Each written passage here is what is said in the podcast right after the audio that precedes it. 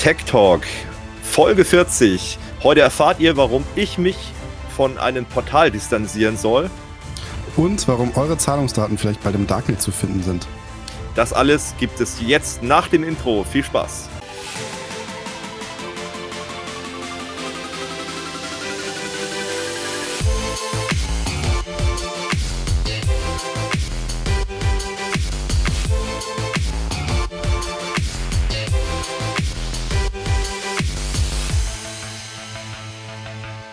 Ja, herzlich willkommen. Folge 40. Heute nur wir beide. Deswegen gibt es heute einen Split-Screen. Zwar, ähm, wie sagt man, vertikal, aber nicht horizontal. also, ähm, ihr wisst, was ich meine. Ihr seht es ja gerade, wenn ihr auf YouTube oder auf einer Videoplattform zuschaut.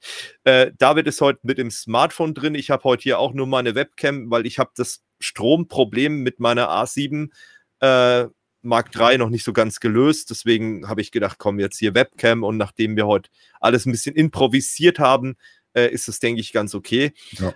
Ähm, wir hatten ja eine Umfrage der Woche, wie immer heute die Ergebnisse. Wir hatten ja gefragt, ob ihr noch bei GameStop einkaufen geht oder eben allgemein Spiele noch in lokalen Läden, sagen wir mal, gibt ja so Läden wie, was weiß ich, Schweinemarkt oder der Satellit, ähm, dass man da halt äh, sich noch was kauft. Und da ist das Ergebnis relativ eindeutig. Also 90 Prozent der Leute haben gesagt, nein, sie kaufen nicht mehr lokal, aber immerhin äh, gibt es doch noch Leute. Und wie ich gerade erfahren habe, David kauft auch noch in Läden. Ja, ja, definitiv. also, also Spiele jetzt, ne? Für, ja, ja. Genau. Und äh, dann gab es ein paar Zuschauerfragen beziehungsweise Anmerkungen. Mhm. Und die erste, die hat es in sich. Ähm, für alle, die sagen, ey, interessiert mich nicht die Bohne. Ihr könnt in die Timecodes schauen, ihr könnt dann überspringen, weil bei der ersten Geschichte kann es sein, dass ich da ein bisschen äh, ausführlicher dazu Stellung nehmen muss, weil äh, das hat ein bisschen Zunder, die mhm. Geschichte. Ähm, ansonsten, wie gesagt, Timecodes könnt ihr gerne das Ganze dann überspringen. So, David. Dann verlese ich mal das Wort verlese mal. durchlaucht. ja, die erste Zuschauerfrage oder wie man es Frage nennen kann, lese ich jetzt mal vor. Möchte Steffen einmal Stellung zur Zusammenarbeit mit dem Portal Massengeschmack TV nehmen? Soweit mir bekannt, pflegt er regen Kontakt mit Holger K., der einem Schwurbler wie Ken Jebsen eine Bühne bietet. Ehemalige Mitarbeiter Hoaxilla Podcast dieser Firma Alsterfilm haben sich bereits öffentlich ausführlich dazu distanziert. Eigentlich habe ich das von so einem liberalen Freigeist wie Steffen auch nicht auch erwartet. Aber vielleicht ist es gar, ist er gar nicht so liberal, wie er immer in seinen Videos angibt zu sein. Sollte hierzu keine Distanzierung kommen, würde das mein Bild von diesem Portal ebenfalls sehr ins Wanken bringen. Ich bin ehrlich gesagt auch damals du das Format zu euch gekommen, wahrscheinlich durch das Format. Jedoch kann ich diese Plattform nicht mehr öffentlich im Netz unterstützen. Sollte sich wieder erwarten, Steffen nicht öffentlich von den Geschehnissen dieser besagten Plattform, dessen Namen ich nicht nennen werde, distanzieren, werdet ihr mich als Abonnement, als Abonnent, Entschuldigung, wohl verlieren. Und ich kann das jedem nur raten, auch zu tun. Ja. Ja, ähm, zu den Sachen ist Folgendes zu sagen. Also erstmal für die Leute, die sagen, what the fuck, was ist da eigentlich abgelaufen? Ähm, also erstmal Massengeschmack TV. Ja, ist, ein, ist eine Plattform, also ich fange am besten mal von vorne an, die äh, im Internet, also es ist eine Videoplattform, ähm, wo eben journalistischer Content erstellt wird, aber eben auch Unterhaltungsbeiträge. Das Ganze wird in Hamburg produziert von der Alsterfilm GmbH und der Holger K. -Punkt, der Holger Kreimeier, das kann man ruhig sagen, das ist der Geschäftsführer und äh, der das Ganze leitet. Und ähm, ich war damals, also jetzt, weil hier steht rege Zusammenarbeit oder äh, Portal Massengeschmack. Ich war zweimal zu Gast. Ich war äh, einmal bei Netzprediger, das hat ja damals Adam Wolke moderiert, den kennt man von Skyline TV.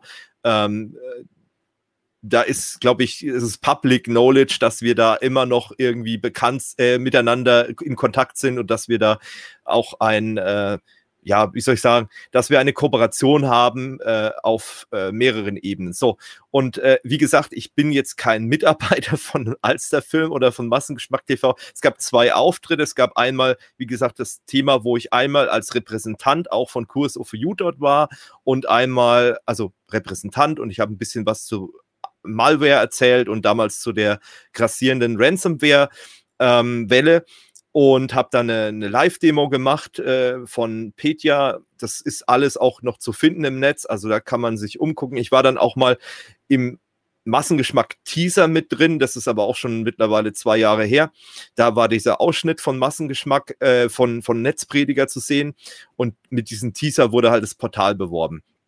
Ähm, und dann war ich noch ein zweites Mal bei Netzprediger, das war aber eher eine, ich nenne es jetzt mal bisschen ähm, businessmäßig, es war eine Auftragsarbeit. Ich habe äh, zu Windows 10 damals, das damals rauskam, habe ich eben ähm, so meine, meine, ich glaube, ich habe zehn, zehn positive Dinge über Windows 10 oder irgendwie sowas. Und das war eine, ein Einspieler, den ich für Massengeschmack TV produziert habe. Hier ähm, über Kurs of Use Services. Ähm, aber das waren die Geschichten, die öffentlich äh, sichtbar waren. So. Und äh, dann die Geschichte ähm, Zusammenarbeit. Leute, erstmal grundsätzlich, wenn Kunden von uns das nicht wollen, dann nenne ich das auch nicht öffentlich, in welcher Art wir zusammenarbeiten. Also sollten wir zusammenarbeiten, würde ich das hier auch jetzt nicht öffentlich nennen, weil die Kunden müssen es auch wirklich wollen, dass man das auch öffentlich nennt. Und ich finde es halt, das ist gerade in der IT-Sicherheitsbranche ist es halt, äh, ist das Thema, ähm, ja, Privacy ist da halt schon wichtig und deswegen werde ich da jetzt auch nicht öffentlich sagen, ob wir weiterhin zusammenarbeiten und so, weil das geht halt eigentlich niemanden was an, äh, außer man kann es halt öffentlich sehen. Äh, wenn wir natürlich jetzt irgendwie einen Beitrag produzieren ähm, für Massengeschmack TV, äh, dann sieht man den natürlich öffentlich, dann kann man das natürlich nachvollziehen, aber ähm, dass wir jetzt irgendwie noch eine großartige Geschäftsbeziehung pflegen, das geht niemandem was an oder wenn so wäre, sag ich mal. Ähm, Genau, äh, grundsätzlich kann man dazu sagen, ähm, das ist jetzt der Stand, wie, wie wir oder wie ich jetzt als meine Person, auch als Repräsentant von Kurs of You und von Kurs of You Services, äh, wie ich äh, zu dem Portal stehe. Und äh, ich kann natürlich noch sagen, okay, dass ich schon mit dem Portal sympathisiere. Ich habe auch privat von meinem privaten Geld auch noch ein Abo bei denen, ähm, weil ich das unterstützenswert finde, dieses Portal. Ähm, so, das sind jetzt die Punkte, dann, da bin ich jetzt schon, sag ich mal, habe ich schon sehr die Hosen runtergelassen, ohne jetzt irgendwie äh, Kunden oder irgendwas zu diffamieren. So, und das andere Thema ist halt, ähm, es wurde Ken Jepsen interviewt. Ken Jepsen oder Ken FM ist ja seine Plattform. Kommen wir später auch nochmal dazu. Da gab es äh, einen kleinen Sicherheitsvorfall auf äh, seiner Seite. Ähm, und er hat Ken FM oder Ken Jepsen interviewt. Ken Jepsen ist so ein ja sehr spezieller Mensch, der öfters mal, also ist bekannt dafür, dass er halt ähm, sehr mit Verschwörungstheorien ähm, unterwegs ist und dass er da halt gerne mal so ein bisschen was. Deswegen, also dieses, diese Kritik an Ken Jepsen, die da geäußert wurde, ist durchaus berechtigt, klar. Aber ich finde es völligen Quatsch, sich von diesem Portal zu distanzieren, nur weil sie jemanden interviewt haben, kritisch interviewt haben. Also Holger, ich habe das Interview noch nicht ganz gesehen, aber Holger hat ihn schon ziemlich kritisch angepackt. Und ähm, was ich bei dem Format Veto, da werden ja öfters, also dieses Format lebt von dieser ähm, Kontroverse, dass man eben auch Leute einlädt, die ähm, jetzt nicht gerade ähm, überall, also die Mainstream-Meinung vertreten. Ne? Also auch so Leute zum Beispiel wie Flat Earther oder so ähm, sind eingeladen worden oder eben Impfgegner und ähm, da geht es darum, dass man sich mal kritisch mit der Meinung von solchen Leuten auseinandersetzt. Und das finde ich grundsätzlich schon mal ganz gut, weil ich äh, muss sagen, in welcher Welt leben wir denn, wenn, wenn wir sagen, hey, der ist nicht meiner Meinung, also höre ich mir den gar nicht an. Und das führt ja auch dazu, äh, dass diese Leute in ihrer Bubble einfach so vor sich hin ähm, vegetieren, sag ich mal, und die kriegen von allen Leuten auf die Schulter geklopft, aber niemand kritisiert die mal. Das ist natürlich für so ein Ego von Ken Jebsen, ich meine, der ist ähm, ehemaliger Journalist, der ist hochprofessionell, der weiß, wie er seine Sachen verpackt, dass die Leute, sag ich mal, ihn ja oder dranbleiben oder dass er weiß halt, wie er mit Leuten umgehen muss und wir, ich will jetzt nicht sagen manipulieren, aber es geht in die Richtung. So, Geschickte Gesprächsführung. Genau. Er weiß genau, wie er mit den Leuten umzugehen hat. Ja. Und, und das ist halt eben das Problem. Und deswegen ist es auch gut, wenn so jemand wie Holger Kreimeier, der schon einige Jahre in dem Medienbusiness ist, ich meine, man darf nicht vergessen, der hat auch mal den Grimme Online Award gewonnen für sein Format Fernsehkritik TV. Äh, wenn man sich allein, also für die Leute, die es nicht kennen, wenn ihr mal bei YouTube eingebt, was der da alles aufgedeckt hat, ähm, da da ist Journalismus schon vorhanden, sagen wir es mal so. Und jetzt so jemanden vorzuwerfen, er würde dem eine Bühne geben, indem er ihn kritisch interviewt und auch die Sachen nochmal mit Fakten hinterlegt, was ich ja auch ein Alleinstellungsmerkmal ähm, von seinem Format finde, dass er zum Beispiel auch die ganzen Sachen nochmal mit Fakten unterlegt. Bedeutet konkret, Ken Jebsen behauptet irgendwas, Holger weiß jetzt in dem Moment nicht genau die Zahlen oder so, Statistiken im Kopf, wie auch immer, dann wird das beim Schnitt noch im Nachhinein unten eingeblendet. Und dann heißt es halt, anstatt 10, wie er behauptet, waren es dann halt doch 1000 oder 10.000, mit der Quelle natürlich. So, und das finde ich ist ja eine ganz andere Form. Das ist Journalismus. Aber das, was der Zuschauer da oder die Zuschauerin, das ist ja anonym, ähm, was der oder die da konkret meint, ist für mich irgendwie nicht nachvollziehbar. So, und was ist jetzt passiert? Ähm, es wurde ja auch der Hoaxilla Podcast angesprochen. Das war ein ehemaliges Format auf dem Portal. Da ging es auch um, also es, es sind angeblich äh, beleuchten die so Verschwörungstheorien kritisch und so weiter und sind ein, ein äh, ich weiß jetzt nicht, wie deren Claim war, die, deren Slogan, aber ich glaube, wissenschaftlich kritisches Format oder irgendwie sowas. Und die waren mal eine Zeit lang auf dem Portal und äh, mittlerweile nicht mehr. Und die haben ihn wohl auf Twitter irgendwie verleugnet. Und äh, dann hat Holger da mal nachgefragt, was ist denn da der Grund? Und dann kam halt raus, ja, das Interview mit Ken Jebsen und so. Und ähm, das war dann so vorgeschobenes Argument, sag ich mal. Ähm, keine Ahnung, äh, wenn die das wirklich so sehen, also weiß ich nicht, dann haben die aus meiner Sicht einen sehr schwierigen äh, Hang zum Journalismus, wenn man, wenn man das so sieht. Okay, äh, habe ich noch irgendwas vergessen? Naja, liberal, äh, damit hat damit hat das überhaupt nichts zu tun. Also das ist, da, da vermischt der Schreiber des Kommentars vermischt da irgendwelche Sachen miteinander. Natürlich kann ich liberal sein, kann aber auch sagen, ich akzeptiere die Meinung, also oder ich respektiere Meinungen, die Meinungsvielfalt. Ich muss ja nicht immer der, deren Meinung sein. Ich kann auch was völlig bekloppt finden oder Quatsch finden, aber ich höre mir das zumindest erstmal an. So, und dann überlege ich mir, was spricht denn da dagegen? Und wenn jemand äh, sich wirklich damit intensiv auseinandersetzt und die Thesen widerlegt, ähm, also ganz ehrlich, das ist Journalismus in meinen Augen. Und ich meine, ich würde ja auch nicht sagen, ich gucke irgendwelche Fernsehsender mehr, äh, nicht mehr, die mal einen AfD-Politiker interviewt haben oder so. Das ist ja auch völlig absurd. Also würde ja auch niemand sagen. Ähm, oder irgendwie, ich lese die Zeitung nicht mehr, die mal einen AfD, wenn natürlich, klar, also wenn natürlich ständig dann von denen nur Content da drin zu finden ist und von den anderen wiederum nicht, dann sollte man sich schon Gedanken machen. Ähm, aber wenn, wie es halt auf dem Portal ist, wo halt, sag ich mal, teilweise sehr konservative Meinungen, aber auch sehr äh, liberale, linke Meinungen vertreten, die haben ja auch äh, Moderatoren, die ja ganz offen sagen, dass sie äh, eher links stehen. Ähm, und dann finde ich das okay.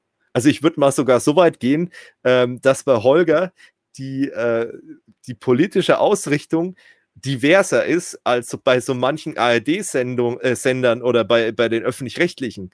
Und ähm, ja, und deswegen gibt es auch regelmäßig so, äh, sag ich mal, innerhalb des Teams auch schon unterschiedliche Ansichten, Ansätze, was ich ja auch gut finde. Und äh, das, das regt halt auch zum Denken an. Und dieses Interview, ich habe mal reingeguckt, also das ist alles andere als äh, ja, Kuscheltalk mit Ken Jebsen. Also ich glaube, da hat er, wenn man sich mal auf YouTube umguckt und so weiter, der hat viel, viel bequemere Interviews äh, schon gegeben, ähm, weil der wird halt von vielen Medien gemieden, weil der eben rhetorisch so gut drauf ist. Und ähm, ja, und dann wird er halt gerne mal von Leuten eingeladen, ähm, die halt seine Meinung sind einfach. Und das merkst du halt dann einfach. Und dann ist es halt einfach nur ein Schulterklopfen gegenseitig. Und ähm, ich, ich weiß nicht. Also, oder wie siehst du das, David? Sollte ich mich distanzieren? Wir haben da ja vorhin in der Pre-Show so ein bisschen drüber gesprochen. Ähm, ich bin da voll bei dir. Also ich weiß nicht, ich, irgendwie ist das so eine, so eine Sache geworden seit 2020 oder 2021, dass man sich irgendwie von allem distanzieren muss, was irgendwo passiert. Sei es, dass man irgendwie in direkten Kontakt oder auch nur indirekt oder gar nicht damit irgendwas zu tun hat. Das finde ich sowieso schon mal irgendwie total komisch und schwierig. Und zum anderen, äh, das ist ja genau also das, ich finde, das passt halt gar nicht zusammen. Hier wird geschrieben, du sollst dich distanzieren. Dafür, dass Holger ein kritisches Interview mit einem, sagen wir mal, äh, speziell in den Medien stehenden Menschen gemacht hat. Ähm, aber genau das ist ja auch meine Auffassung von äh, eben Liberalität, von ich höre mir andere Meinungen an, weil wie du schon gesagt hast, ich kann ja nicht einfach sagen, ja, die leben alle in ihrer Bubble, das lassen wir jetzt mal so. Und ich meine, du musst dir ja die anderen Meinungen mal anhören. Das gehört ja für mich genau dazu. Und deswegen ist das totaler Blödsinn für mich, dazu sagen, ja, ihr müsst euch jetzt von irgendwas distanzieren. Sehe ich ehrlicherweise nicht. Hm. Also ich habe mich da ja auch intern nochmal mit anderen Leuten ausgetauscht und irgendwie ähm, konnte das Argument irgendwie keiner so wirklich nachvollziehen. Ähm, klar, hier sind wir auch wieder in einer Filterbubble, ganz klare Sache. Aber ich, äh, ich, ich finde es halt Quatsch, weil ich sehe halt da keine, keine Richtung bei Massengeschmack oder auch bei uns nicht, ähm, dass wir uns in irgendeine radikale Verschwörungstheoretiker-Richtung mhm. bewegen. Also das äh, sehe ich einfach ja. nicht. Und ähm, ich kenne halt die Leute, also nochmal, ich, äh, ich kann, ich möchte da jetzt auch keine ausführliche Stellungnahme geben, inwiefern ich mit dem Portal zusammenarbeite, geschäftlich, privat, äh, wie auch immer. Aber der Holger ist jetzt nicht irgendwie mein, mein äh, bester Freund, mit dem ich jetzt einmal die Woche irgendwo unterwegs bin. Also da muss man auch mal äh, die Kirche im Dorf lassen. Mhm. Also ähm, wie gesagt, wir, wir, wir kennen uns, wir schätzen uns, wir treffen uns hin und wieder mal. Das ist aber ganz normal, auch in dem Bereich YouTube. Und wenn du wie Kurs of for You, wir arbeiten im Hintergrund ja auch viel mit Medienschaffenden und äh, YouTubern zusammen. Wir hosten auch äh, YouTuber-Projekte und solche Geschichten ähm, und beraten die auch im Bereich IT und IT-Sicherheit. Und da hat man natürlich den ein oder anderen Kontakt mit den Leuten. Und ich bin halt auch auf den ein oder anderen Veranstaltungen von YouTubern. Und dann läuft man sich halt mal über den Weg. Ne? Und also jetzt im Moment schwierig mit Corona, aber das kommt ja wieder. Mhm. Und äh, vor Corona war das definitiv so. Äh, bekanntestes Event ist halt nun mal zum Beispiel die Gamescom, wo man halt dann doch mal den einen oder anderen trifft unter anderem halt auch Holger zum Beispiel. Dann unterhält man sich mal wieder nett und so weiter.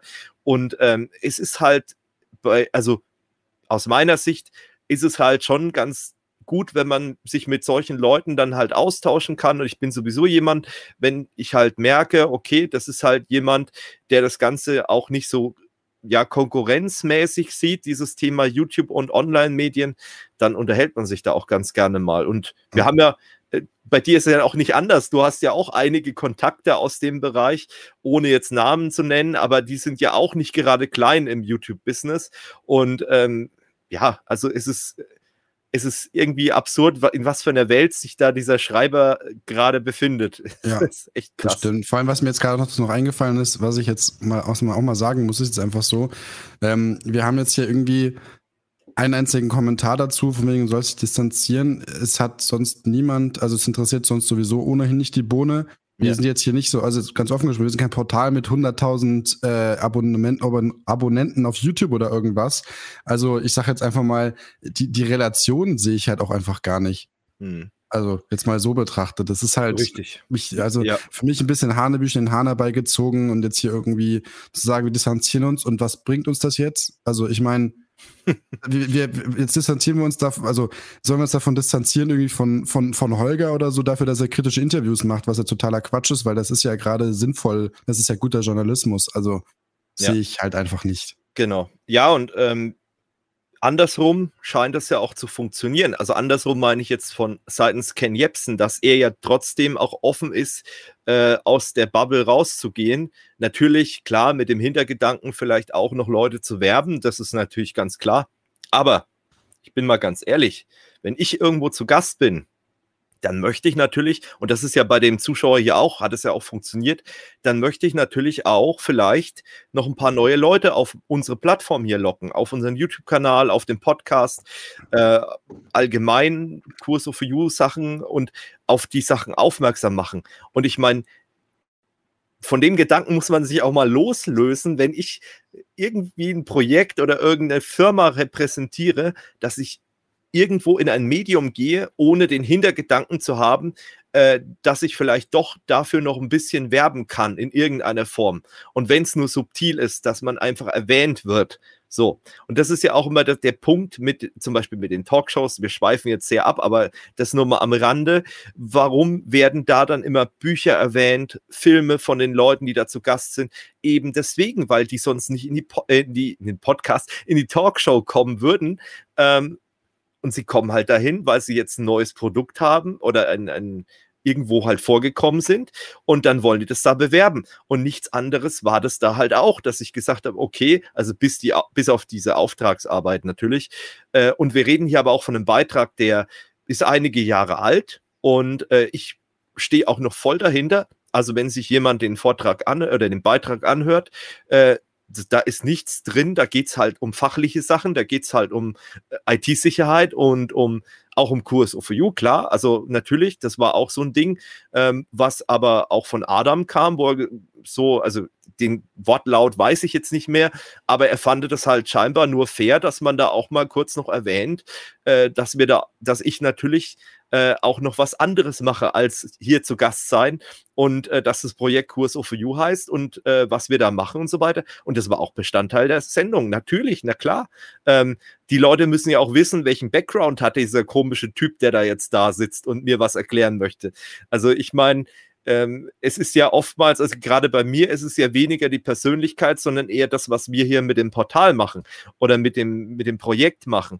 Und das ist ja eigentlich das Ausschlaggebende. Ich selbst bin in dem Fall austauschbar, weil ich, da könnte ich auch, was weiß ich, da könnte ich auch Rainer Kalmund hinsetzen. Wenn der die gleichen Inhalte präsentiert, das ist euch völlig wurscht. Euch geht es ja nicht um die Persönlichkeit, anders wie vielleicht bei einem Model oder so oder bei einem Schauspieler. Ähm, ja, geht um Inhalte. So, und jetzt nochmal anders, so nochmal, um auf KenFM zurückzukommen. Der hat ja auch sich wiederum andere Leute eingeladen, zum Beispiel JP Performance oder so, war ja auch ein Interview, ähm, wo es ja ganz wenig um das Thema äh, Verschwörungstheorien ging und so weiter, sondern es ging ja eigentlich primär um das, was er macht. Und der lädt sich halt scheinbar, KenFM, lädt sich halt auch andere Leute außerhalb der Bubble ein, weil ich würde JP jetzt nicht in diese, in diese verschwörungstheoretische Ecke schieben. Ähm, ich würde ihn sogar, ich würde sogar so weit gehen, dass es, dass ich sagen würde, der ist sehr auf meiner politischen Wellenlänge ähm, in vielen Punkten. Und äh, ja, was soll man dazu sagen? Also macht euch das selbst ein Bild.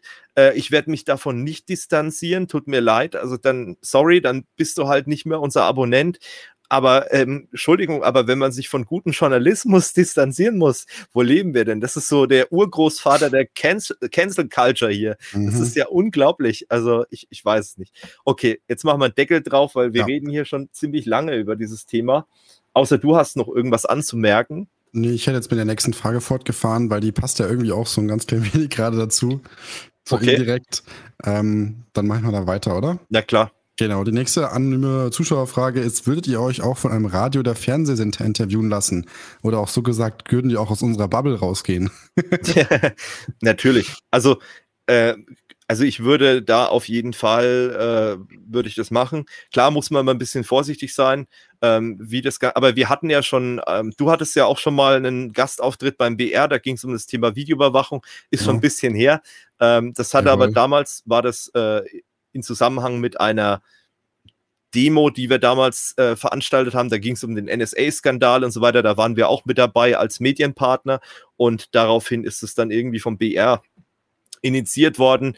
Ähm, und wie gesagt, ich bin da völlig offen. Klar, es kommt immer auf das Medium drauf an, mhm. aber ähm, ja, warum nicht? Also würde ich ja. mir natürlich vorher nochmal angucken. Also äh, ich habe auch schon eine Anfrage, ähm, ich hatte auch schon für eine Schülerzeitung mal was gemacht. Also jetzt nicht in meiner Schulzeit, sondern außerhalb hatte ich auch schon mal was gemacht. Ich weiß gar nicht, ob das damals abgedruckt wurde oder irgendwas. Keine Ahnung. Da hatte ich auch mal eine Anfrage ja. bekommen. Also falls uns da jemand auch zuhört von der Schülerzeitung oder so, kein Problem. Also das ist äh, solange wir dann irgendwo verlinkt werden, ist alles, nein, nein, es reicht der Name, aber ihr wisst, was ich meine. Also es ist halt so ein Ding, wenn ich halt da keinen Nutzen äh, für uns sehe oder auch den Nutzen, den persönlichen Nutzen, dann sage ich mal in mhm. Form von Erfahrung sammeln oder Kontakte knüpfen oder so weiter, dann ist es halt schwierig. Ne? Deswegen, ähm, ja, aber grundsätzlich ja.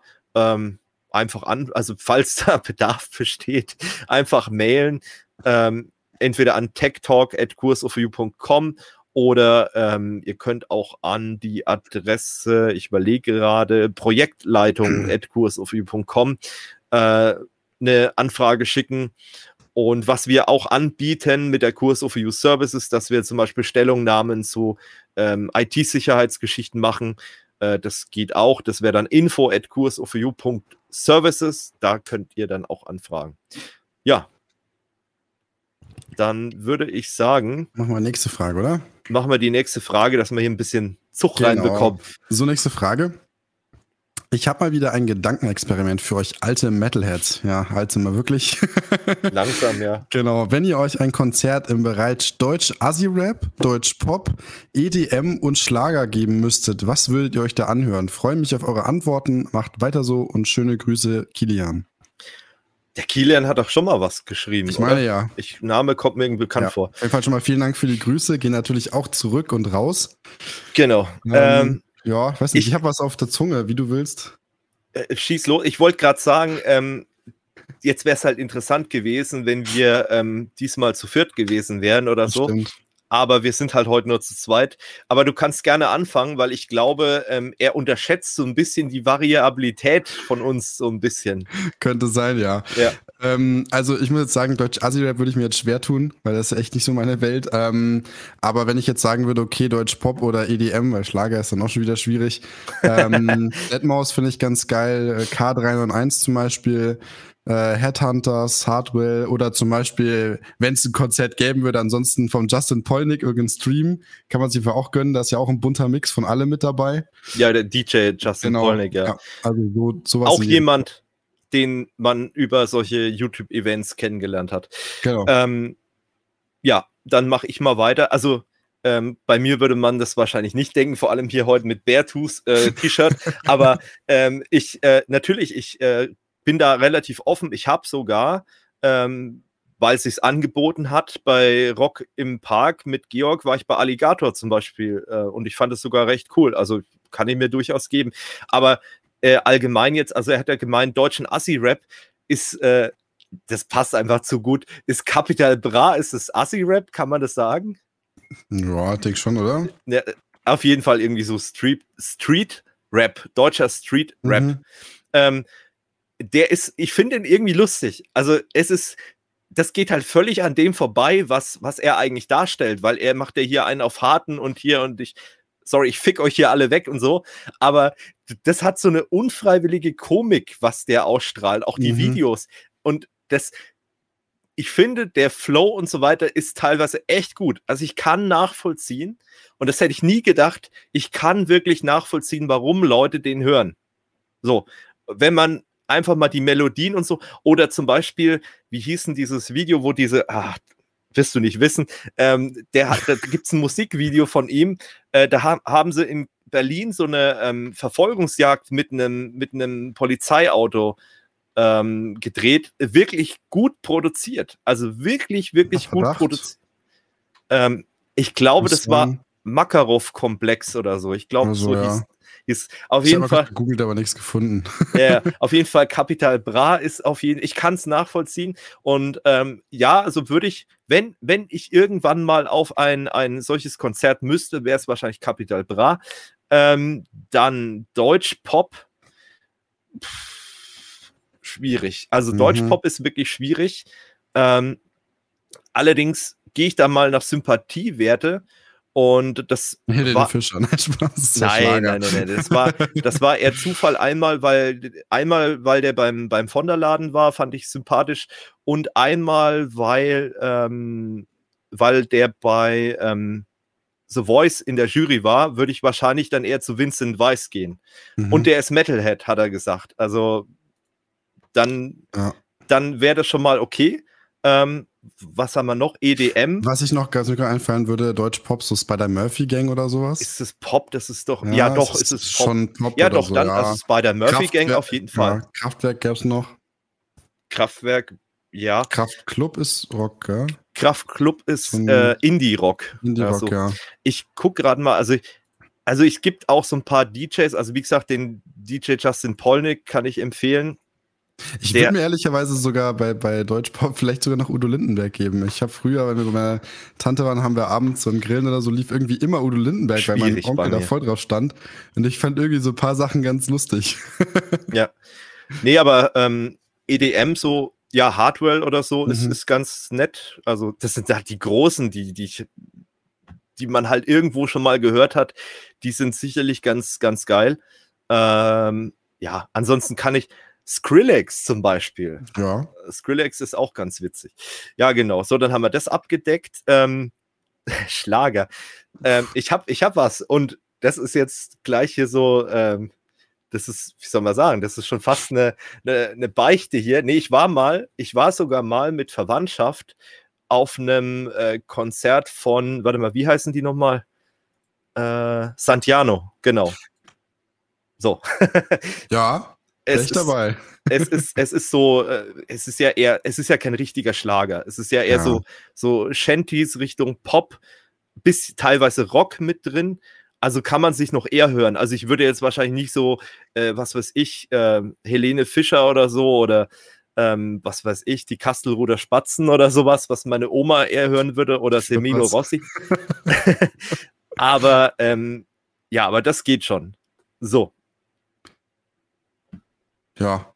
Mir ist, also ja, ja gut, ich habe noch überlegt, so bei Rap, weil ich mir so schwer tue, aber also ich finde jetzt, äh, Kollege wäre jetzt kein Deutsch-Assi-Rap und ich finde inhaltlich auch vieles nicht so in meiner Welt, aber lyrisch muss man mhm. schon lassen, ist schon fett, was er teilweise macht. Könnte ich mir auch noch geben, so. Ja, ich habe hier bei mir auf Spotify so eine ähm, Mainstream- ja, wir Playlist. machen jetzt mal so eine Alternative Nicht-Metal-Liste, die wir raushauen können.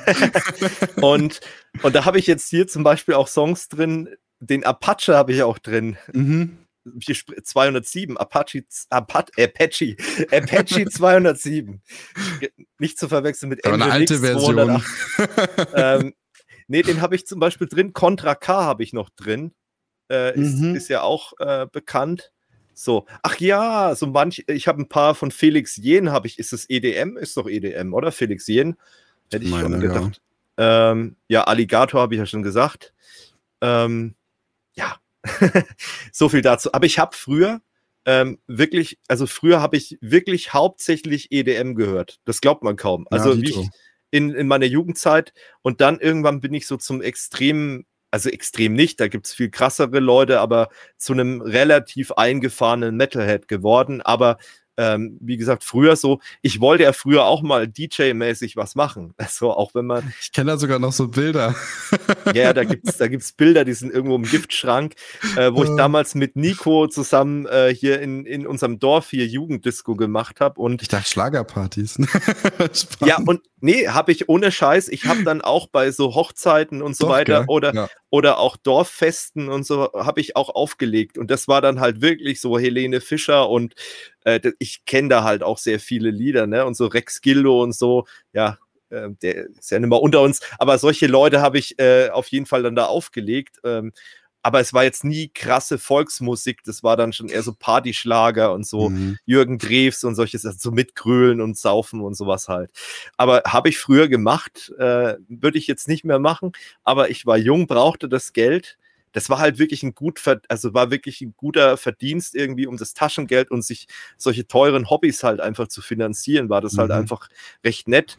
Und es gab, äh, es gab kostenlos Essen und Getränke und so. Die Leute waren gut drauf, also meistens. ähm, und na, es, es ist, glaube ich, ich glaube sogar, dass es noch besser ist, bei solchen Sachen aufzulegen, wie wenn du jetzt irgendwo äh, in einem Club auflegst. Glaube ich, ja. ist sogar teilweise angenehmer. Aber würde ich nicht mehr machen. Die ja. Zeiten sind vorbei. Ich bin da auch nicht mehr drin. Ich kenne, ich habe jetzt äh, neulich mal mit einem Kollegen, der halt noch auflegt, gesprochen und ich bin da überhaupt nicht mehr drin. Also ich würde allein mit dem DJ-Equipment schon völlig, äh, würde ich nicht mehr klarkommen. Also da, das, die Zeiten sind vorbei. Gut. Ja, machen wir die nächste Frage, oder? Ja, klar. Oder, genau. Ähm, die ist folgende. Ich befürchte, den ganzen GameStops und so weiter wird es so gehen wie mit den Videotheken vor einigen Jahren. Ein paar hippe Läden wird es für Enthusiasten weiterhin geben. Würde ich, würde ich unterschreiben, oder? Hm, ja, also kann gut sein. Ich, also ich fände es extrem schade. Ich bin mir noch nicht so ganz sicher, weil beim GameStop hat man ja immer noch die Möglichkeit, zum Beispiel Spiele gebraucht zu kaufen. Bin ich auch ein großer Fan von, gerade bei Konsolen, weil ja, ähm, Hallo, eBay Kleinanzeigen. Cool. Ja, dann Was letzter Preis? Leute, genau, mit den ganzen Leuten abgeben. Danke, nee, da kann ich mal die Kugel geben oder ein First Level Support Ich, ich schenke dir Rasenmäher, du schenkst mir GTA 4. Genau, äh, was ist was ist letzter Preis, äh, halber ja. Preis oder nehme ich geschenkt, ja. ja. Genau. Nee, also ich vermute mal schon, ja, ähm, weil es geht inzwischen so viel in die Richtung. Aber ich war ja. heute erst noch im GameStop und ähm, fand es eigentlich ganz cool, mal wieder jetzt nach Corona einige dann offen haben und ja. dann doch mal wieder physisch auch Spiele, Verpackungen in die Hand zu nehmen und zu schauen, was da so draufsteht. War ganz ja, nett. Ich, ich, bin ja hier auch noch so ein physischer Mensch. Ich habe ja auch noch hier Musik-CDs, die ich ähm, sammle. Also, das ist auch so noch von. Also, ich weiß nicht, ob das noch Leute machen werden. Also Vinyl, ja klar, aber ist mir jetzt teuer, wenn ich mir im Monat, äh, also teilweise, letzten Monate war es ganz schlimm. Ich habe jetzt hier so 20 äh, neue Alben gekauft. Also wenn ich mir das auf Vinyl kaufen würde, mhm. äh, es wäre zwar definitiv geiler, fühle ich auch, aber äh, es ist halt wahnsinnig teuer. Also allein dieses Album jetzt hier von, von den Architects, das auf Vinyl kostet, glaube ich, 80 Euro oder so. Die CD kostet 20, wenn du die nicht irgendwo illegal ähm, erwirbst. Illegal, Quatsch, äh, günstig erwirbst, 20 halt im normalen Handel. Ähm, also von daher, aber ich finde, ich, klar, also ich kann das Argument verstehen. Ich weiß ja. nur nicht, wie halt äh, die nachfolgenden Generationen von uns beiden, ähm, äh, wie die damit umgehen zukünftig. Ob das mhm. da immer noch ein Thema ist oder ob das halt noch weiter zurückgedrängt wird, ähm, kann man schlecht sagen. Und bei Spielen, was halt da noch sein könnte, dass man irgendwie noch, also wenn diese Läden, und da geht man ja schon wieder in Richtung Enthusiasmus, ähm, wenn diese Läden noch irgendwie so eine Community-Funktion mit haben, dass sich da Leute treffen und so weiter, so eine Art Gamer-Stammtisch oder sowas, äh, könnte ich mir vorstellen, dass die noch eine Chance haben. Aber da muss man halt mehr machen, als einfach nur äh, Regale haben mit Spielen drin. Naja. Ja, ähm, dann letzte Frage, würde ich sagen. Dann ja, auf jeden Fall. Mit dem, mit dem eigentlichen Podcast wir weiter. Wie findet ihr das bisherige Line-Up von Rock am Ring und Rock im Park? Äh, ja, okay. Also ich finde es okay. Ich muss selber gerade noch mal drauf gucken. Ich habe vorhin mal drauf geschaut. Also ich kann jetzt sagen, für meinen Geschmack, ja. Also ist jetzt, ist jetzt nicht schlecht. Ähm, so ein paar gute Sachen dabei, die mir irgendwie auch mhm. taugen. Also gerade man schaut, gut, Billy Tennis dabei, August Burns Reds dabei, ähm, Boilers sind auch dabei, Bullet for my Valentine, so. Mhm. Äh, Muse ist dabei, finde ich auch ganz nice. Ähm, ja. Was haben wir noch eben gehabt? Eben Of Mice and Man, auch sehr geil. Ja. Scooter ist auch dabei. Scooter kann man, finde ich, auch immer feiern. Das ist auch so ein Guilty Pleasure von mir, ja. dass ich irgendwann mal zu einem Scooter-Konzert, also es wäre vielleicht wirklich die Gelegenheit, mir bei Rock im Park nächstes Jahr mal wirklich Scooter natürlich auf ganz ironischer Basis mal anzugucken. Aber ähm, das ist wirklich sowas, das muss man, glaube ich, mal erlebt haben. Ja. Das ist einfach, da, da führt kein Weg dran vorbei. Ja, ich finde es okay, aber ich bin aktuell noch so ein bisschen, wo ich sage, die, die diese richtigen Hammer-Acts, ähm, die fehlen mir noch so ein bisschen. Ja. Klar, Stick to Your Guns ist auch ganz nett und so weiter. Ähm, Weezer, manches ganz gut. Alligator ist ja auch wieder dabei, ja. sehe ich gerade. Aber irgendwie so der absolute Knaller. Aber ich glaube auch, äh, dass aktuell, also mein Gefühl einfach, nach Corona werden Konzerte und Festivals erstmal etwas komisch werden. Ja. Das ist einfach, das ist man nicht mehr gewohnt und das ist ein bisschen, naja, aber wie gesagt, also ich bin da ganz neutral. Ich schließe nicht aus, dass ich mir da vielleicht ein Tagesticket holen werde, aber ich glaube nicht bei, mit dem aktuellen Line-up, dass ich komplett beim Festival dabei sein werde, weil ich bin dann schon sehr, sehr äh, bandgetrieben. Also würde jetzt niemals auf die Idee kommen, da einfach nur auf ein Festival zu gehen, dass ich auf ein Festival gehe, mhm. was ja manche machen, sondern ich bin da ja eher der, der das wirklich, also der die Mucke, der Mucke wegen dahin fährt und nicht zum Saufen. Ähm, und deswegen aktuell, naja. Okay, ähm, dann würde ich sagen, starten wir mal in unsere Themen rein. Jawohl. Dann ähm, gleich mal weiter, oder? Genau, für die Leute, die übersprungen haben, herzlich willkommen zurück. Ähm, genau, wir bleiben aber nochmal bei Ken FM und Ken Jepsen, ähm, weil Anonymous, also dieses Kollektiv, hat die Website von Ken Jepsen oder ja, sein Portal eigentlich geknackt. Genau, und zwar ähm, hat das Hacker-Kollektiv Zugriff auf äh, Daten dem, von dem Portal erlangt und nach eigenen Angaben knapp 3 GB an Daten kopiert. Unter anderem sind die knapp 40.000 persönliche Daten von Abonnenten sowie Namen, Vornamen, E-Mail, Passwörter, Spenderdaten bis zwei, also Spenden, also Geldspendendaten bis 2019, Geldbeträge, die ungefähr auf 38.000 Euro bekommen, in die Hände gefallen, heißt es auf Anon Leaks. Unter anderem ähm, auch API-Schlüssel, 3 GB an Daten, Tokens und so weiter und so fort, die noch ausgewertet werden sollen. Ja, und das Ganze äh, ist eigentlich nur passiert, weil man auf einen SQL-Dump gestoßen ist. Natürlich sehr klug, wenn der natürlich irgendwo im Netz rumliegt. Und ähm, da hat man ein vollständiges Datenbank-Backup der WordPress-Installation von der Seite gefunden ähm, und hat den dann ja aufgearbeitet. Man hätte noch nicht mal ähm, die WordPress-Passwort-Hashes äh, der eigenen User knacken müssen, sondern hätte auch so administrativen Zugriff relativ einfach erhalten, heißt es. Ja. Ja, ähm, sieht man mal wieder, dass sowas halt auch passieren kann. Ja. Ähm, hat aber jetzt nichts mit unserer nicht vorhandenen Distanzierung zu dem Portal zu tun und mit Massengeschmack. Ist halt einfach jetzt parallel passiert, deswegen habe ich es ja. mal mit reingenommen. Was jetzt auch ähm, passiert ist, wo wir schon vor einigen Monaten darüber gesprochen haben, ist ja das Thema Bundestrojaner.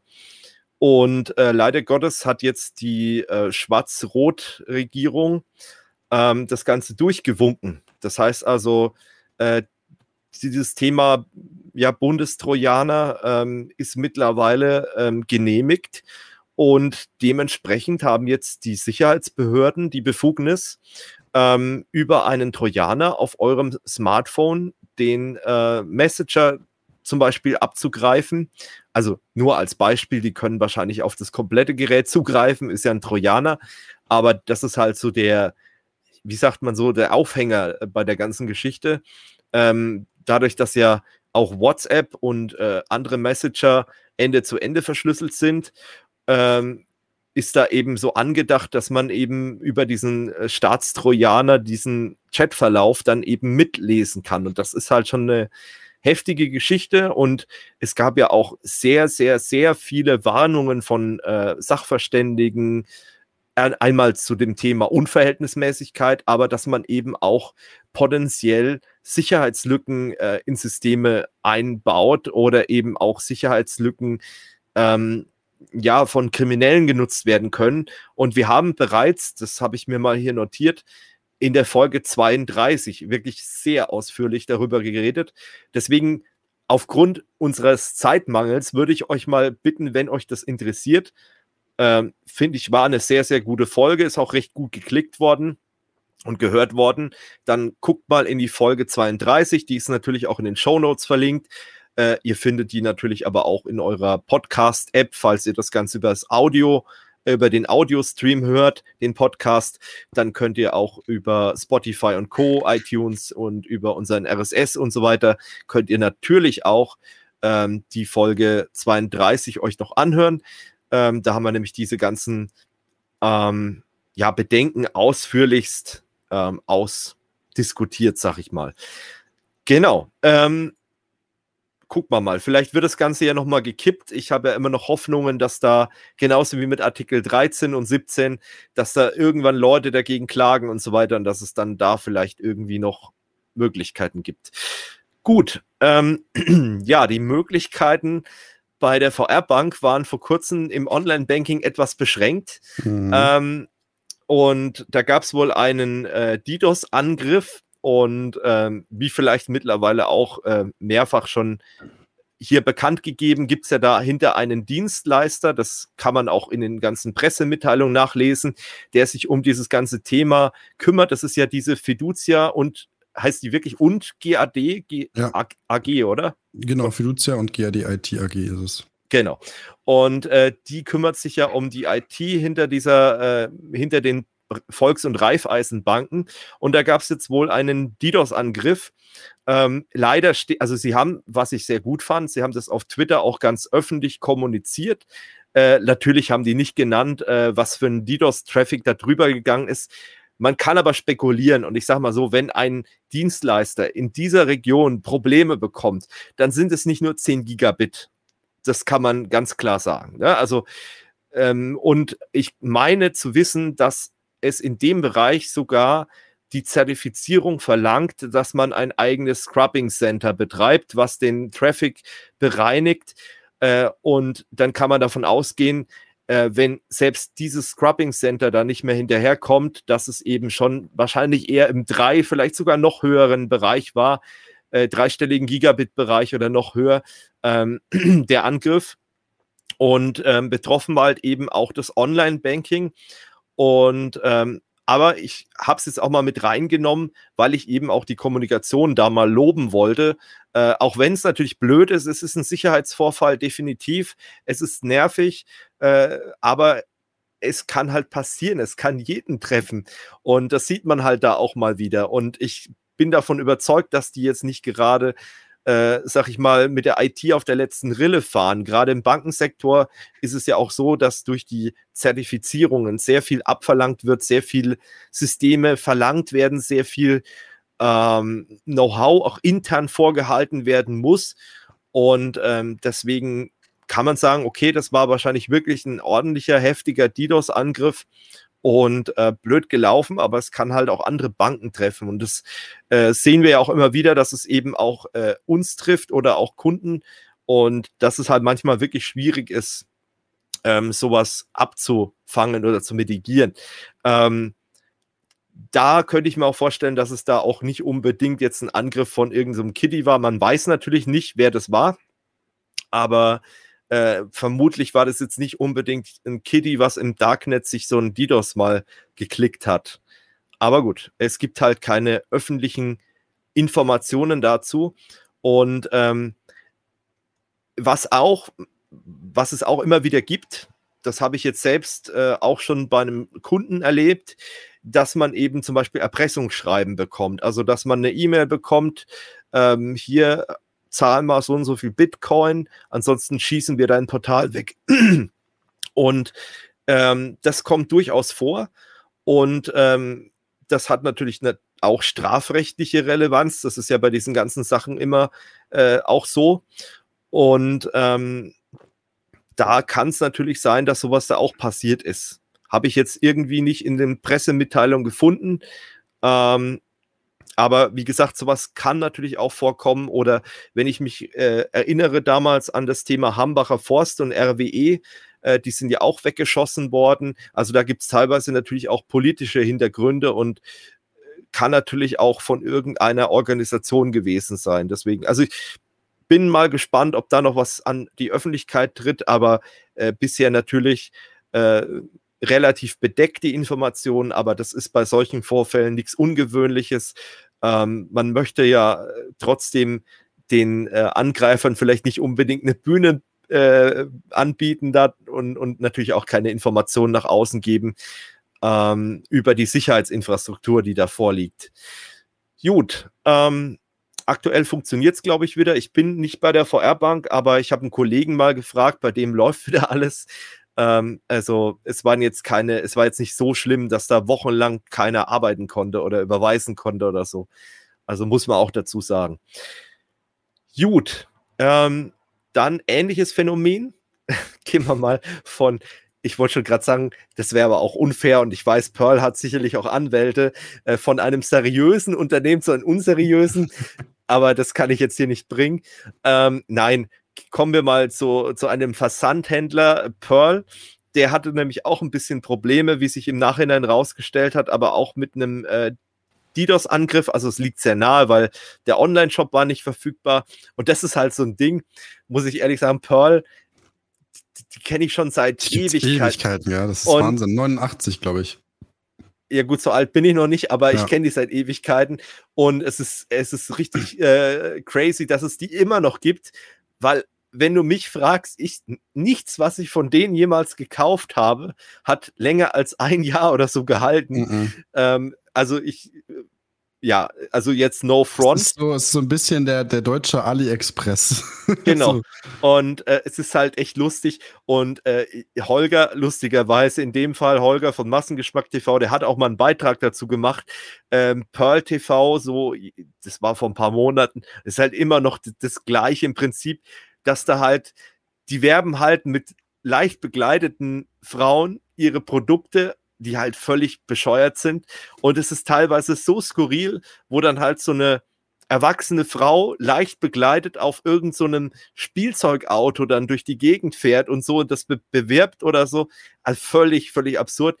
Und ähm, allgemein Teleshopping, völlig absurde Baustelle aber ähm, ich, da, da muss ich immer, da kann ich mir nicht helfen, da muss ich immer an den Hobelmax von Switch denken und so weiter. Kennst du das? Oh, mhm. falls, es, falls jemand es nicht kennt, einfach mal Switch Reloaded und Rainer, wie hieß der, Freiwald? Nee, Walter Freiwald. Walter Freiwald, ja. Genau. Einfach mal eingeben, es ist, es ist Hammer. Also, es ist wirklich Hammer. Und ähm, das ist halt Teleshopping, hat sich mir noch nie wirklich erschlossen, warum das sinnvoll sein könnte. Naja, auf jeden Fall, äh, äh, long story short, die waren dann nicht erreichbar und ähm, haben einen Krisenstab gegründet und externe IT-Sicherheitsexpertise dazu geholt. Und ähm, ja, mittlerweile geht jetzt der Shop wieder und ähm, Bestellungen waren damals halt nur über eBay und Amazon äh, möglich, damals, äh, oder die, die sind scheinbar da auch auf diesen Plattformen. Und äh, aber der Fernsehsender lief lustigerweise weiter. Die haben also weiterhin ähm, die Produkte beworben, die man dann halt im Online-Shop gar nicht kaufen konnte. Und es gab wohl auch eine, ein, einen Unwetterschaden im, im äh, Sendezentrum äh, muss ich sagen, Unwetterschaden hatten wir jetzt auch vor ein paar Wochen hier. Keller ist vollgelaufen. Wir hatten noch nie einen vollgelaufenen Keller, aber das hat so heftig hier geregnet, ähm, dass halt diesmal trotz Rückschlagklappen und alles ist halt das Wasser durch die Kellertür über die Kellertreppe reingelaufen und davor ist sogar noch ein Gully und das ist da drüber und das war richtig verrückt, aber ja, deswegen Pearl. es, ich bin mal gespannt, wie lang. Das ist doch auch so ein Ding, könnte ich mir vorstellen, äh, wenn, wenn irgendwie die Generationen irgendwann dann nicht mehr da sind. Ich, ich glaube, so, so, so einen heutigen Jugendlichen, der würde dann nichts mehr bestellen. Also da zieht es, glaube ich, nicht mehr. Aber mhm. bei den älteren einsamen Herren könnte ich mir vorstellen, dass vielleicht da doch der ein oder andere dann gerne mal was bestellt, obwohl das einfach völliger Elektroschrott ist. Ja, ich darf mich jetzt noch nicht so. Nein, es ist natürlich nur Satire. Ganz klare Sache. Pearl hat natürlich auch hochqualitative Hardware äh, für den PC. Ich habe lustigerweise für meinen ersten Selbstbau-PC hatte ich da die Lüfter und so Zeug gekauft bei denen. Naja, äh, gut. Dann würde ich sagen, äh, kommen wir zu der nächsten äh, Seite, die in letzter Zeit down war. Das ist Wahnsinn. Ja, Kaum machen wir mal krass. längere Zeit kein Podcast, ist hier die, das halbe Internet down, also gefühlt.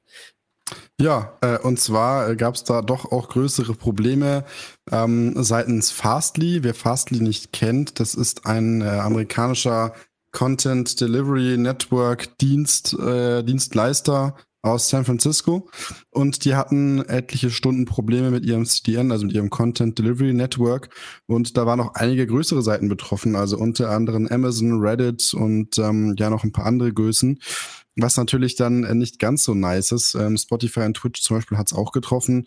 Ähm, unter anderem waren auch äh, die sämtliche Regierungsseiten Großbritanniens nicht mehr erreichbar.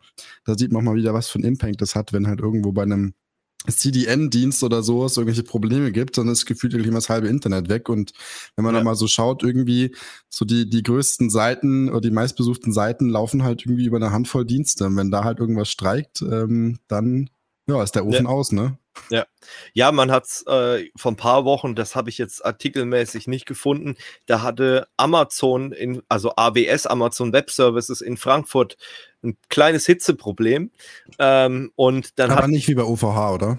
Nee, also so warm war es dann doch nicht. Aber die Brandmeldezentrale hat ausgelöst, äh, weil die Temperatur halt sehr, also sie haben zumindest eine Brandmeldezentrale, kann man das sagen. Und ich habe das halt auf Twitter also ich habe es halt gemerkt, weil zum Beispiel meine smarten Steckdosen nicht mehr funktioniert haben und mein, meine Alexa, ich habe mich gewundert, wa äh, warum auf einmal die nicht mehr so schnell reagiert, wie ich es eigentlich gewohnt bin. Ähm, und dann habe ich auf Twitter gelesen, okay, da gibt es wohl scheinbar ein Problem. Und ähm, Feuerwehr war auch vor Ort klar, wenn die Brandmeldezentrale auslöst, dann ist da natürlich äh, Einsatz. Vor allem, wenn so ein großes RZ, also man kann ja davon ausgehen, dass das RZ von Amazon in Frankfurt relativ groß ist. Frankfurt ist halt auch sehr beliebt wegen dem D6 in Frankfurt, dem Knotenpunkt. Und deswegen stellen auch viele Anbieter, die äh, europäische Dienste anbieten, ihren Server nach Frankfurt. Das ist halt auch so ein Ding, sag ich mal, für Deutschland spricht es halt in dem Fall auch als Serverstandort, äh, dass man halt da relativ gut im, am europäischen Internet angebunden ist. Und ähm, ja, und da waren halt auch Dienste betroffen, die jetzt eigentlich nichts mit Deutschland so zu tun haben, aber halt einfach ihre europäischen Server in Frankfurt im AWS stehen haben. Und ähm, ja, das muss schon da ordentlich warm geworden sein. Aber gut. Ja, Fastly, ähm, durch Reddit hat, hatte ich das damals gemerkt, dass Reddit auf einmal weg war ähm, oder halt schlecht geladen hat. Und bei Cloudflare sieht man das gleiche ja. Im Prinzip ist es ja auch ein CDN, macht zwar ein bisschen mehr mittlerweile noch, aber im Prinzip die Kernfunktion war ja früher mal ein CDN. Und ähm, da merkt man halt auch, wenn Cloudflare mal weg ist, äh, dann hast du auf jeden Fall Spaß. Also äh, dann geht sehr wenig im Internet und bei Akamai ist genau das Gleiche. Und äh, ja, das ist halt diese, finde ich teilweise auch schwierig, diese, ähm, Dezent äh, diese Zentralisierung vom Internet, weil das Internet ist ja eigentlich dezentral aufgebaut im Prinzip, aber ähm, durch diese ganzen Dienste wird das Internet halt doch irgendwie zentraler.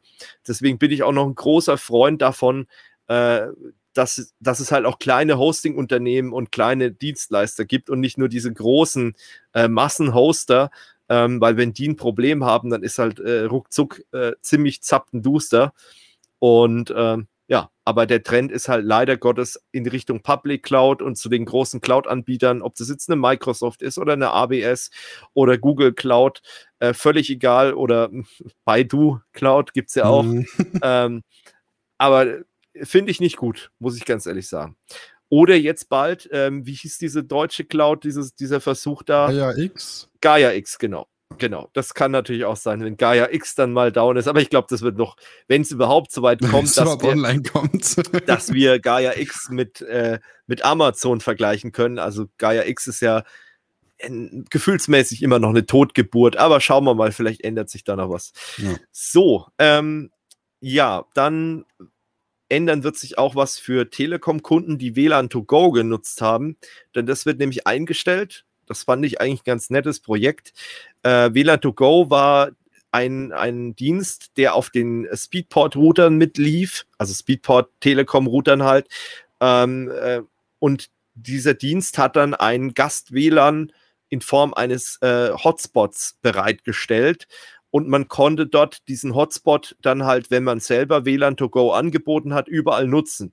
Fand ich eigentlich ganz nett, also so ein bisschen Freifunknetz kommerzialisiert im Prinzip, aber es, aus meiner Sicht fand ich das eine ganz äh, nette Geschichte.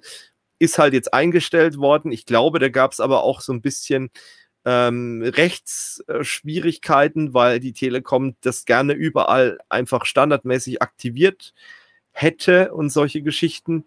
Ähm, aber das wird es halt dann nicht mehr geben.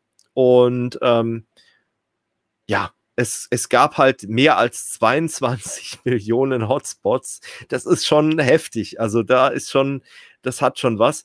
Nachteil ist halt ganz klare Sache, ähm, dass man halt auch Kunde sein muss von der Telekom, sonst kann man das nicht benutzen. Ich glaube aber, du konntest hier irgendwie so einen Day, Day Pass oder sowas mhm. buchen. Genau. Ähm, ich glaube, Kabel Deutschland oder Vodafone, die haben das ja auch mal eine Zeit lang gemacht, dass sie dann standardmäßig so einen Hotspot aktiviert haben mit einer zweiten SSID auf den Routern. Ähm, ja, es, ich glaube, die Zeiten gehen aber mittlerweile, sind die Zeiten mittlerweile auch vorbei irgendwie, weil jetzt langsam kommt auch in Deutschland durch, dass man dann äh, unbegrenztes Datenvolumen hat, auch wenn es noch sehr langsam ist und sehr teuer mhm. alles, aber es kommt und äh, Vielleicht ist das der Grund, warum man das dann auch irgendwann nicht mehr so braucht. Keine Ahnung. Gut, ähm, was haben wir noch? Genau, Kreditkarten, da war ja was. Mhm, da machen wir gleich mal weiter. Genau, Kreditkarten, man muss ja irgendwie auch online bezahlen. Und äh, da hatte ich jetzt erstmal meinen Spaß, aber du kannst erstmal erzählen, da laufen ja so ein paar Fristen ab oder da gibt es Regulierungen äh, gegenüber der Kreditkartenunternehmen. Genau, der eine oder andere hat es vielleicht schon äh, gespürt oder bemerkt. Ähm, es ist ja die PSD2 ähm, äh, PSD2-Regelung in Kraft getreten, also Payment Service Directive. Ähm, und die besagt ja unter anderem eine, ich sag mal, eine höhere oder eine starke Kundenauthentifizierung bei Bezahlungen, sei es online oder lokal. Ähm, das heißt, man braucht eigentlich immer einen zweiten Faktor beim Bezahlen um sicherzustellen, dass eben äh, weniger Missbräuche von äh, Karten, Kreditkartendaten und so weiter passiert. Und ähm, zum Beispiel in dem Fall jetzt, dass ihr, wenn ihr beim Online-Shopping ähm, oder sowas kauft, dass ihr nicht nur die Kartenprüfziffer eingeben müsst, sondern vielleicht noch eine Authentifizierung per SMS oder per Push dann bekommt oder ihr irgendwelche ähm, Barcodes mit so einem Kartenscanner oder so einscannen müsst, einfach um zu authentifizieren, dass ihr der Karteninhaber seid. Weil es ist ja relativ einfach, zum Beispiel in einem Restaurant, wenn ihr mit Kreditkarte zahlt, die Karte und die Prüfziffer hinten, ich sag mal, zu fotografieren oder halt einfach mit, äh, mitzubekommen irgendwie. Und äh, schon mit, somit hat man dann natürlich relativ einfach die Möglichkeit, ähm, fast ohne Limits die Karten zu nutzen. Und das damit soll damit unter anderem unterbunden werden. Da gab es ja jetzt dann, weil das dann doch eine riesengroße Umstellung war, ähm, noch Schonfristen. Ähm, und die BaFin hatte dann noch Aufschub bis Ende 2020 gegeben. Dann kurz vor Weihnachten haben sie dann nochmal einen Aufschub gewährt bis 15. Januar ähm, 21. Ab da mussten dann Zahlungen ab 250 Euro mit zwei Faktoren authentifiziert werden. Und seit dem 15. Februar ist es jetzt so, dass die Zwei-Faktor-Authentifizierung ab 150 Euro greift. Und ähm, ja, im vollen Umfang ist es jetzt seit 15. März dann offiziell auch ja, in Einsatz. Ähm, es kann sein, dass zum Beispiel bei niedrigen Beiträgen unter 30 Euro das nicht benutzt wird oder wenn man häufiger bei einem Online-Shop zahlt. Aber in Zukunft, für die, die es vielleicht in den drei Monaten nicht gemerkt haben, müsst ihr euch in der Regel bei Kreditkartenzahlungen immer mit noch einem zusätzlichen Faktor authentifizieren. Ja, wenn es funktioniert. Wenn es funktioniert, Und genau. Da hatte, da hatte ich ja äh, großen Spaß mit äh, American Express. Ähm, da hatte ich äh, öfters jetzt äh, Probleme mit PayPal und ich habe dann bei American Express ein Ticket aufgemacht. Das hat geschlagene drei Wochen gedauert, bis sich da mal jemand erbarmt hat, mir zu antworten.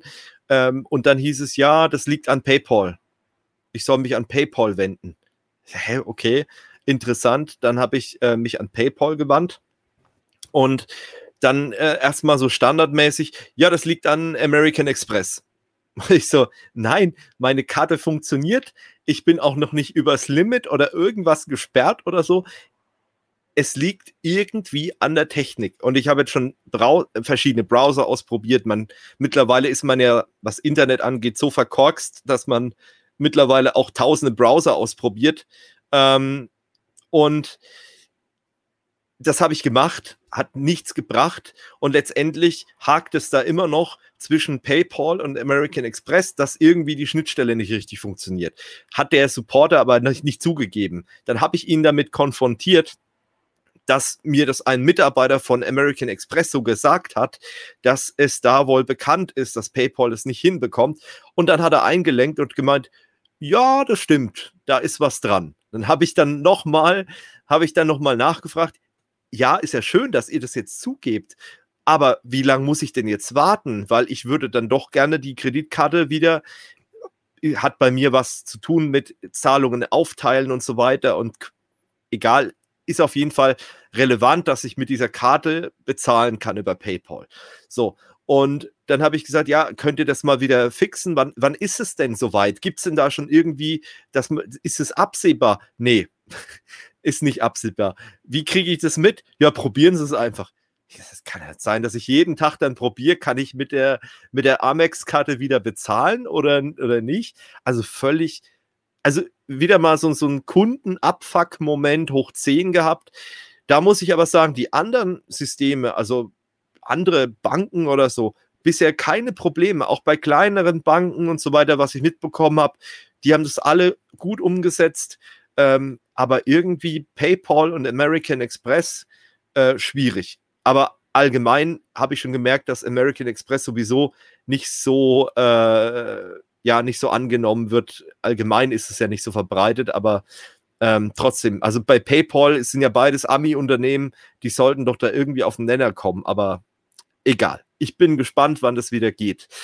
So, ähm, ja, wo ich mich auch drüber aufregen musste, ich habe ja schon mal ein paar Mal über das Thema VPN äh, philosophiert. Das ist im Moment wirklich schlimm. Also, ich kann euch nur davor warnen, ähm, diesen ganzen Dumpfbacken da, anders kann ich es nicht nennen, auf YouTube und äh, im Fernsehen auch mittlerweile zu glauben, es gibt nur ganz wenige Beiträge, die dieses Thema VPN so richtig beleuchten. Und es sind teilweise, wo ich mich auch ein bisschen dafür schäme, sind teilweise auch Technik-YouTuber dabei, die aktiv einen, einen gewissen VPN-Dienst mit N und dann gibt es ja noch einen, glaube ich, mit G, ähm, konkret bewerben als ihr braucht es unbedingt und aber euch die konkrete Arbeitsweise eines VPNs wirklich zu erklären, weil sie es teilweise vielleicht selbst nicht wissen. Ich, ich weiß es nicht, woran das liegt. Oder weil das Placement einfach zu gut ist und man da so viel Geld kriegt. Ähm, und jetzt der absolute Hammer war ja jetzt letzte Woche Stern TV. Kriege ich zugeschickt hier. Hier, guck mal, da NordVPN. Oh, jetzt habe ich gesagt. NordVPN bei, bei Stern TV äh, ist empfohlen Alles worden. Klar. Und ähm, ja, also Leute, lasst euch da nicht ver, verscheißern. Ich bin echt am überlegen, ob ich da mal ein eigenes Video oder irgendwas darüber mache, ähm, weil das, das, ist mittlerweile wirklich eine Seuche. Das ist echt mhm. schlimm. Und die Leute, die kaufen das Zeug wie blöde. Und ich weiß gar nicht, warum jetzt auf einmal VPN so ein Trend ist. Habe ich da irgendwas verpasst? Die Leute sitzen doch alle wegen Corona zu Hause. Wenn jetzt hier die große Reisewelle wäre und jeder wäre überall im, im öffentlichen WLAN und so weiter, dann würde ich ja verstehen, dass VPN ein großes Thema ist. Aber warum ist VPN im Moment so in aller Munde? Ich verstehe es nicht. Also nee, keine kann Ahnung. Null nachvollziehen. Aber wo du es gerade sagst, erinnert mich gerade so ein bisschen an dieses, äh, die, die Nummer von Marvin mit Hydro Hype. Das mhm. ist irgendwie so, deckelt sich so ein bisschen damit, ne? Die wir werben einfach da irgendeinen Rotz, ohne zu wissen, was eigentlich, äh, ja, wofür es eigentlich sinnvoll ist, was auch immer, sei es, sie wollen sich nicht drüber informieren oder es ist ihnen zu kompliziert oder ich weiß es nicht. Aber das ist echt nervig. Überall ich, siehst du das und ja. die Leute denken dann, sie wären sicher. Dabei sind ihre Daten auf irgendwelchen shady Servern. Weil wir haben ja schon mal drüber gesprochen, für einen Dollar oder einen Euro im Monat. Woher soll die Infrastruktur kommen? Ja, und vor allem, ähm, wenn man sich auch mal anguckt, wo diese Firmen sitzen. Und beim Stern TV-Beitrag, den habe ich mir auch angeguckt, da ist ja dieser Tobias Schrödel, der ist ja IT-Sicherheit oder IT-Experte, sagen wir es mal so. Der ist IT-Sicherheitsexperte, glaube ich nicht, dass er da irgendwie, aber er ist IT-Experte. Und er hat es ja in einem Nebensatz mal erwähnt, naja, weil dann hat halt eben der Halaschka, der Moderator, gefragt, ja, warum haben denn die alle so schlechte Bewertungen bei Stiftung Warentest? Kommt auch noch dazu, dass Stern TV keine eigenen Tests macht, sondern die verwenden einfach die Stiftung Warentest als äh, Referenz. So, und dann ich meine, ja, das ist ja nur der Datenschutz. Technisch ist alles top. Moment, äh. nur der Datenschutz.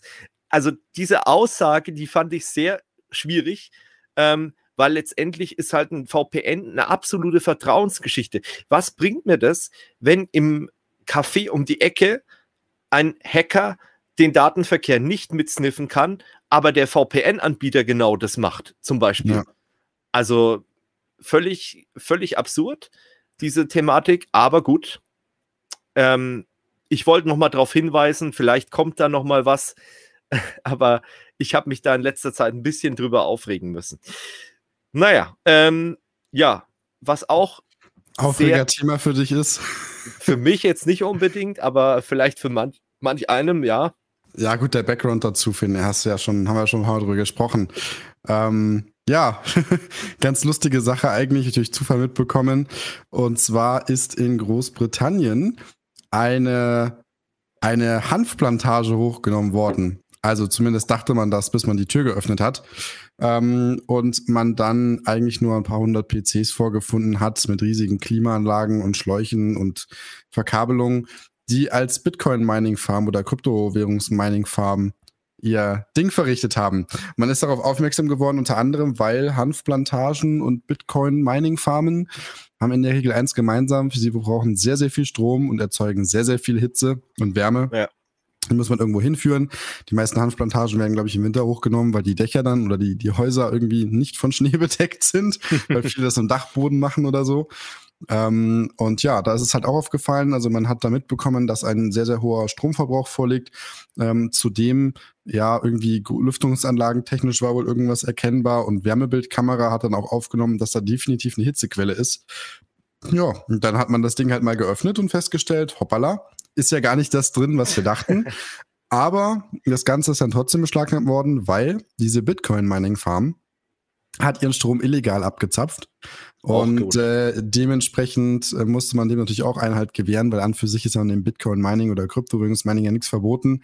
Aber wenn man den Strom halt irgendwo illegal abzapft und dann einfach Schwierig. die Stromkabel durch Lüftungsrohre legt, damit das unauffällig ist, dann ist das schon moralisch sehr flexibel, sagen wir es mal so. Genau, wenn nicht ja. sogar strafrechtlich relevant. Ähm, war ja beim Cyberbunker, war das ja genau das Gleiche, dass die ja. ja auch am Anfang vermutet haben, Holländer und dann hoher Stromverbrauch, ähm, könnte man auf die Idee kommen, okay, da wird dann ein bisschen was angebaut, waren aber dann doch nur, nur illegale Server aus dem Darknet. Ähm, ja, ähm, genau. Dann gab es ja auch noch, heute ist sehr finanzlastig, bankenlastig irgendwie habe ich den Eindruck, es gab ja auch ein massives Datenleck bei Klarna und das hatten mhm. wir ja schon im Teaser schon erwähnt. Ähm, ja, dass, dass eventuell eure Zahlungsdaten im, im Darknet sind. Ihr könnt auch mal in der Umfrage der Woche übrigens abstimmen, äh, welche Zahlungsdienstleister ihr so benutzt. Da gibt es ja auch so ein paar deutsche Dienst, äh, Dienste, die eher so ein bisschen im Untergrund fungieren, aber nicht nicht, weil es die wollen, die Anbieter, sondern weil einfach die Leute sich dafür nicht interessieren. Also was benutzt ihr? Benutzt ihr außer PayPal noch was anderes? Könnt ihr ja mal abstimmen ähm, und wir gucken uns das dann an. Aber was war denn bei Klarna los? Ja, ähm, Klarna, wie gesagt, ist ja ein großer Zahlungsdienstleister ähm, ist ein, Schwede, also ein schwedischer Zahlungsdienstleister und da sind rund von 90.000 Nutzerinnen und Nutzern die Daten geleakt worden ähm, mehrere User auf Twitter haben unter anderem erst berichtet, dass ja, ihre Login-Daten und Login-Details auf fremde Accounts gelinkt haben oder teilweise Namen, Fotos und andere Zahlungshistorie sowie Bankdaten und Adressen ähm, ja, einsehbar waren. Klarna hat darauf sehr interessant reagiert, würde ich jetzt mal sagen. Ähm, man hat sich für die Unannehmlichkeiten entschuldigt, die durch hm. Störungen im System zustande gekommen sein sollen. Der App-Login war zwischenzeitlich nicht mehr möglich. Und ähm, ja, die Nutzer haben das nicht so ganz verstanden, wo ich auch voll mitgehe, weil das ist ein bisschen mehr als nur eine Unannehmlichkeit. Und ich meine, da sind ja auch Zugriffe auf andere Datenmöglichkeiten, auch andere Daten gewesen. Ähm, ein User doch berichtet, Entschuldigung, ein User auch berichtet, dass er ähm, ja irgendwie in seinem Account Fremdaccounts mit drin hatte mit identischen Daten, die eher nach Testaccounts aussahen.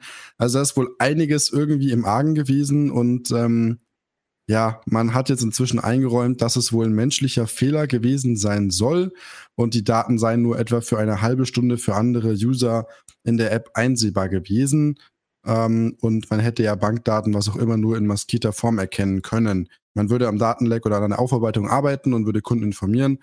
Die Behörden sind auch in Kenntnis gesetzt, aber auch wenn es nur eine halbe Stunde war, ist es total wurscht. Es gibt das immer irgendwo was, was abgegriffen wird. Genau, und ähm, es ist gar nicht so unwahrscheinlich, dass gerade auch bei solchen Zahlungsdienstleistern dann doch mal irgendwo was abgegriffen wird und vielleicht doch im Vergleich äh, mit dem im Vergleich im Zusammenhang äh, mit anderen, sage ich mal, Methoden, mit denen er Daten abgreifen kann, auch aus öffentlich zugänglichen äh, Diensten oder über Facebook hatten wir auch schon mal das Datenlenk mit dieser Facebook-Suche. Ja, dann tut man sich daraus seine Datensätze von Usern zusammenbasteln und irgendwann hat man halt fertige Datensätze. Genau. Also auf jeden Fall ein Sicherheits- oder Datenschutzvorfall, der da passiert ist. Und äh, wir müssen mal gucken, welche Konsequenzen äh, das Ganze für Klarna hat. Ich meine, ist ein europäisches Unternehmen, fällt eigentlich auch unter die äh, Datenschutzgrundverordnung. Mhm. Naja, okay. Dann haben wir noch ein Thema, da, da habe ich jetzt überhaupt keine Überleitung so wirklich. Wir hatten ja schon mal drüber geredet, dass der Philipp von den Real Life Guys, der hat ja schon mal vor einem Jahr irgendwie ein Video rausgehauen, äh, dass er mit seiner Krebserkrankung, dass es ziemlich weit fortgeschritten ist und dass es nicht gut aussieht. Und ähm, ja, leider Gottes äh, ist er jetzt vor ein paar Wochen verstorben. Nee, vor einer Woche, glaube ich, sogar erst. Mhm. Also wenn ihr das Video seht, vielleicht ein bisschen später. Ähm, ja, ist natürlich ja, war erwartbar, muss man sagen. Leider, es fühlt sich halt einfach unfair an, muss man ganz ehrlich sagen. 23 Jahre alt war der. Und ähm, ja, wie soll man sagen, Rest in Peace, Philipp. Also ähm, es gibt hier intern eine, ähm, das ist ein bisschen was erzählen, ähm, es gibt hier intern eine ähm, Interviewliste und da stehen die Real-Life-Guys, äh, stehen da auch noch mit drauf. Ähm, ja, leider habe ich ihn nie persönlich kennenlernen können. Ist echt schade, weil ähm, sehr inspirierender Typ und äh, allgemein der YouTube-Kanal absolute Empfehlung. Real Life Guys. Das einzige, was ich halt eben ein bisschen schwierig fand, war diese Wandel jetzt mit dem Glauben und so weiter. Aber es soll jeder seinen Glauben haben. Ähm, was ich halt schwierig fand, war halt damals auch die Thematik, dass er halt gesagt hat, hier, naja, ähm, die Ärzte oder anders, ähm, wenn ich an Gott glaube, dann wird das schon klappen. So auf die Art und Weise, scheiß auf, äh, wahrscheinlich hat er es auch nicht so gemeint, aber es kam halt so, man könnte den Eindruck haben, dass er gesagt hat, hier, ähm, scheiß auf äh, Schulmedizin, äh, wenn du nur an Gott glaubst, dann wird es alles wieder. Und das fand ich halt ein bisschen schwierig. ansonsten aber wirklich an sich der Kanal wirklich top und ähm, ja, sein Bruder wird wahrscheinlich das Ganze jetzt weitermachen. Die haben ja einen relativ großen Freundeskreis auch und äh, da bin ich mal gespannt, aber es ist halt echt krass, was bei denen passiert ist. Die Schwester, die ja auch beim Kanal mit dabei war, die ist ja bei einem Flugzeugabsturz ums Leben gekommen vor ein paar Jahren. Ähm, also die haben schon echt einiges mitgemacht und vielleicht kann man da auch ein bisschen nachvollziehen, dass die dann da ein bisschen ähm, den Hang zum Glauben irgendwie jetzt haben und ähm, da, was vielleicht jetzt für uns erstmal ein bisschen befremdlich wirkt. Auch die ähm, Posts auf Instagram teilweise ein bisschen ähm, ja, schwierig, aber wie gesagt, ähm, ändert ja nichts daran, äh, dass jemand viel zu früh von uns gegangen ist und äh, dass, dass er einfach ein Lebenswerk hinterlassen hat, was vielleicht manch einer ähm, in dem Alter ähm, noch, also wahrscheinlich mit 50 noch nicht mal hinterlassen hat und geschafft hat, was die Real-Life-Guys da ein paar Jahren auf die, äh, auf ihren Kanal eben auf die Reihe gestellt haben. Und wenn man sich da so Videos anguckt, wie, was weiß ich, die fliegende Badewanne, das U-Boot oder diese Achterbahn durch den Hornbach oder durch Baumarkt XY, es gibt ja auch andere Baumärkte, ähm, dann ist es schon echt wirklich krass, was die da auf die Beine gestellt haben. Und ja, wie gesagt, also 23 Jahre, das äh, wünscht man nicht mal seinen äh, größten Feinden. Und äh, schon, also ich fand es auch krass, wie offen er darüber geredet hat. Der hat ja auch Videos gemacht und das letzte Video, wo jetzt auch nochmal veröffentlicht wurde, das verlinken wir auch mal in den Show Notes alles, ist auch sehr bewegend und da sieht man auch nochmal ein paar Aufnahmen, äh, also die wirklich an die Nieren gehen, weil das wirklich krass ist, äh, weil man da wirklich ungeschönt einfach sieht, was da passiert mit dem Körper und so weiter. Also wenn auch jemand kein Blut sehen kann, der sollte da vielleicht auch nicht reinschauen ähm, oder das überspringen. Aber ähm, ja, wirklich Respekt und ähm, ja, ich hatte aber auch so das Gefühl, dass der Freundeskreis äh, von ihm, was man so sieht, dass die, ähm, ja, wie sagt man so schön, ihren Frieden gefunden haben und dass äh, er halt auch, ähm, ja, dass er da auch sehr offen damit umgegangen ist und ich sage mal so, äh, wenn das stimmt, was er sagt, was ich Ihnen ja wünsche, dann auf jeden Fall auf Wiedersehen. Dann sieht man sich ja nochmal wieder. Und äh, das ist, glaube ich, damit kann man das Ganze abschließen. Da möchte ich auch nicht weiter äh, noch mich hier um Kopf und Kragen reden. Das habe ich ja schon oft genug gemacht. Deswegen ähm, Rest in Peace, äh, Philipp Mickenbecker von den Real Life Guys. Ja, ähm, etwas vielleicht Erfreuliches, noch ein VPN. ähm, Mozilla hat jetzt auch einen eigenen, also Mozilla, die Entwickler von, oder die Firma hinter Firefox und ähm, Thunderbird, die haben jetzt einen eigenen VPN-Dienst in Deutschland und Frankreich auch gelauncht. Ähm, der ist allerdings kostenpflichtig, was vielleicht die ganze Sache noch ein bisschen seriöser macht. Es gibt ja sogar kostenlose VPNs. Da wurde übrigens auch einer bei Stern TV gezeigt. Ähm, die haben auch einen gezeigt, den ich sogar empfehlen würde, aber sie haben halt eben auch diese gezeigt. Und Mozilla äh, geht das Ganze mit einem Partnerunternehmen an und äh, das Ganze ähm, wird dann mittels Wire WireGuard, nicht WireCard, sondern WireGuard-Protokoll realisiert. Und das ist ein neues VPN-Protokoll. Wir hatten sogar mal in der Folge ausführlich darüber geredet, was einige Vorteile gegenüber den klassischen VPN-Lösungen hat. Ist allerdings noch nicht ganz so äh, im, ist im Business-Umfeld noch eher nicht so angekommen. Liegt aber wahrscheinlich daran, dass es relativ neu ist und dass es halt ein bisschen dauert, bis sich das durchsetzt. Äh, hat auch ein paar Nachteile, habe ich mittlerweile erfahren. Ich habe mich da jetzt auch ein bisschen tiefer mit beschäftigt mal. Ähm, aber für solche Sachen äh, wie ich biete da eben mal schnell ein VPN an, um ins Internet zu gehen, sicher ins Internet zu gehen oder für Home-VPN-Lösungen ist es ein ganz, ganz nettes Protokoll, vor allem sehr schlank, braucht wenig Energie und ähm, ja, wie gesagt, ob das jetzt bei ähm, Mozilla, ob das jetzt seriös ist und so weiter, weiß man nicht. Allerdings kann man äh, Mozilla schon eine gewisse Datenschutz- und IT-Sicherheitsaffinität unterstellen äh, die sie ja immer so ein bisschen, also das macht ja das Mozilla-Projekt aus. Das war ja auch immer äh, damals so der Aufhänger, warum man äh, Mozilla Firefox eigentlich ins Rennen geschickt hat, dass man eben von der äh, Dat damals Datenkrage Microsoft, mittlerweile ist es Datenkrage Google, ähm, dass man da wegkommt und ähm, ist ja alles Open Source und so weiter. Und ähm, ja, man weiß halt nicht, was dann mit den Daten passiert im VPN, wo die Server jetzt konkret stehen, weiß man auch noch nicht so ganz. Ähm, aber es bleibt spannend und man kann da schon, äh, sag ich mal, mit 4 Euro ähm, monatlich einsteigen, wenn man sich zum Beispiel für ein Jahr verpflichtet. Und es gibt auch eine 30 Tage äh, Geld-Zurück-Garantie und solche Geschichten. Ähm, also wer sich das mal anschauen möchte, ich habe es noch nicht im Detail mir angeguckt, also technisch noch nicht angeguckt. Ähm, aber es könnte vielleicht interessant sein. Aber es gibt, wie gesagt, auch einige Anbieter, das, die das schon seit Jahren machen äh, und äh, denen man auch ja aufgrund der Firmenhistorie eigentlich sehr vertrauen kann. Aber ich würde jetzt mal Mozilla nicht unterstellen, dass es bei denen anders wäre. Gut. Ähm, ja, Mensch, jetzt habe ich ja noch ein Thema, sehe ich gerade. Wunderbarerweise ähm, kam es auf einmal daher. genau, wo wir vorhin ja über das Thema Zertifizierung geredet haben. Äh, es soll jetzt schärfere Auflagen für IT-Sicherheit oder in Bezug auf IT-Sicherheit äh, für Stromerzeuger oder Energieversorgungsunternehmen und Rechenzentren geben. Ähm, und äh, da geht es halt eben darum, dass äh, diese Unternehmen dann gewisse Vorgaben erfüllen müssen äh, im hinsichtlich ihrer ähm, ja, IT-Sicherheit wenn es jetzt zum Beispiel um das Thema Netzsteuerung geht oder Überwachung äh, oder auch Protokollierung oder auch dieses äh, Thema, wie gehe ich mit Sicherheitsvorfällen um.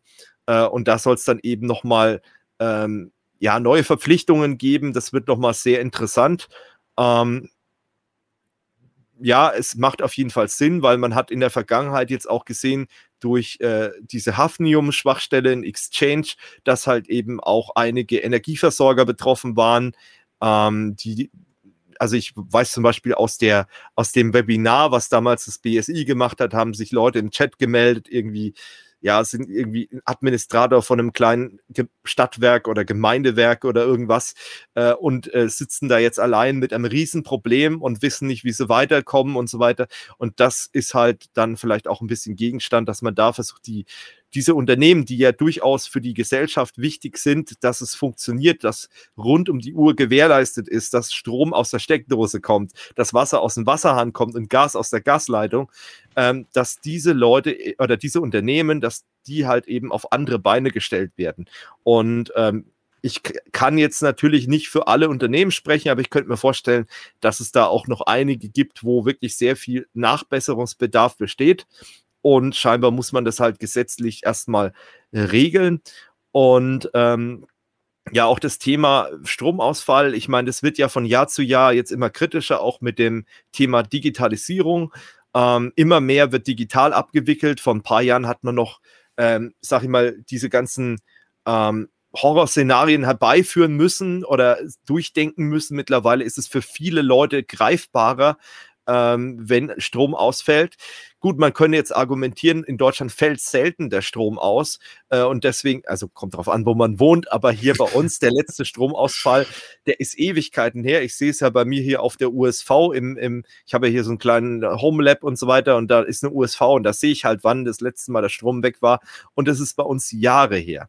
Also, also hier in München kann ich mich erinnern, vor ein paar Wochen hatten wir ja so einen schönen Kabelbrand gemachter ja, Natur das ist, das ist halt eine Geschichte, da steckst du halt auch nicht drin. Ja, natürlich nicht. Aber da musst du halt auch dementsprechend, sowas muss halt geübt werden, beziehungsweise muss es Notfallpläne geben. Und der Kabelbrand bei euch war ja auch nur in bestimmten Stadtteilen und nicht ja, drei Stadtteile. Aber war schon trotzdem heftig. Groß. Also, Auf jeden Fall. Einige Impfdosen kaputt gegangen durch die Aktion. Ja, und sicherlich auch in dem einen oder anderen Restaurant irgendwie ja. Kühlkost und so genau. weiter. Und dafür muss es halt dann eben eine Notfallplanung geben und deswegen finde ich es eigentlich ganz gut, auch wenn es natürlich wieder mehr Arbeit ist, mehr Kosten sind. Aber da sollen sie lieber die EEG-Umlage senken, die Politik äh, und die Steuern für die Energie. Und dafür sollen dann die Energiekonzerne mehr Geld in sowas investieren. Da hat der Bürger am Ende mehr davon, ähm, als wie wenn die Politik äh, die Steuergelder verbrennt und meint, sie können hier äh, Wunder wie was äh, an erneuerbaren Energien machen und dann, ähm, aber jetzt wäre ich schon wieder zu politisch, ähm, aber es ist, es ist auf jeden Fall aus meiner Sicht sinnvoller als äh, die EEG-Umlage. Anyway, äh, wird also ich bin sehr gespannt. Ich kann das im Moment, kann man das noch nicht alles so greifen. Ähm, aber es wird auch nochmal interessant äh, für mich konkret, weil wir auch mit der Kurs of Use Services auch äh, Unternehmen in dem Bereich beraten ähm, was da noch alles kommt. Ähm, das könnte noch was Größeres werden. Genau. Ähm, was Größeres war die WWDC nicht, die ähm, Entwicklerkonferenz von Apple. Also da war viel Schall und Rauch um nix. Ähm, Im Prinzip habe ich jetzt mal, also wer im Detail noch mal was hören will, wir haben auch Videos verlinkt von ein paar geschätzten YouTube-Kollegen, ähm, die dazu noch mal WWDC-Videos gemacht haben. Ähm, aber ich habe jetzt mal so ein paar Sachen rausgepickt, die ich für unsere Zielgruppe ganz interessant fand. Zum Beispiel das Thema, ähm, dass man jetzt auch FaceTime ähm, auf Windows oder Android-Devices nutzen kann. Das heißt, man kann dann eben halt auch mit jemandem, also FaceTime ist ja der Messenger von Apple, also wer da gar nicht unterwegs ist in, in dem Universum, ähm, dass man darüber halt eben dann auch ermöglicht, ähm, Windows-Nutzer und äh, Apple-User miteinander zu kommunizieren. Eigentlich auch sogar ähm, Linux-User, weil das Ganze ja webbasierend ist. Äh, bin ich mal gespannt, ob das, ob das jetzt wirklich so weit sich verbreitet. Aber es ist zumindest nett, dass man da keinen, ähm, ja, wie, wie soll man sagen, dass, dass man da nicht so eingeschränkt mehr ist. Also ich hatte bisher noch keinen konkreten Fall, dass jemand gesagt hat, er muss unbedingt auf FaceTime mit mir reden oder chatten. Ich weiß nicht, ob du das schon mal hattest, David, aber du hast ja ein iPhone, glaube ich, ne? Ja, für, für ein Handy, aber irgendwie, ich ja. habe dann niemanden, ich glaube, ich glaube, mein, mein ehemaliger Chef hat mich mal darüber angerufen, irgendwann morgens, aber ich habe es sonst noch nie verwendet. Weil du verpennt ja. hattest wahrscheinlich. Nee, wegen einem anderen Thema. Ich verschlafe grundsätzlich nicht. nee, natürlich nicht. ähm, Nein. Nee, aber also wie gesagt, es gibt's halt jetzt, es wird interessant, aber ich glaube nicht, dass Apple da gegen die großen Konferenzsysteme anstinken kann.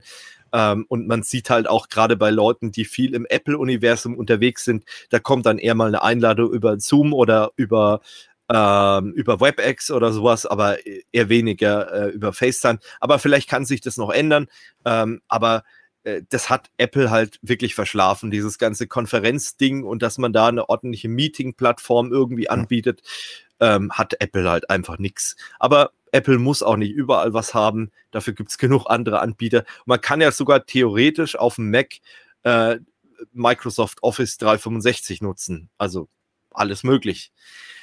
Ähm, dann ist eine Private Relay Funktion geplant zur Verschleierung äh, von IP-Adressen äh, im Internet, also wenn man zum Beispiel mit Safari unterwegs ist, dass man da dann eben, ähm, ja, es ist eigentlich im Prinzip so eine Art VPN, so kann man es nennen, und das Ganze wird dann eben auch über, ähm,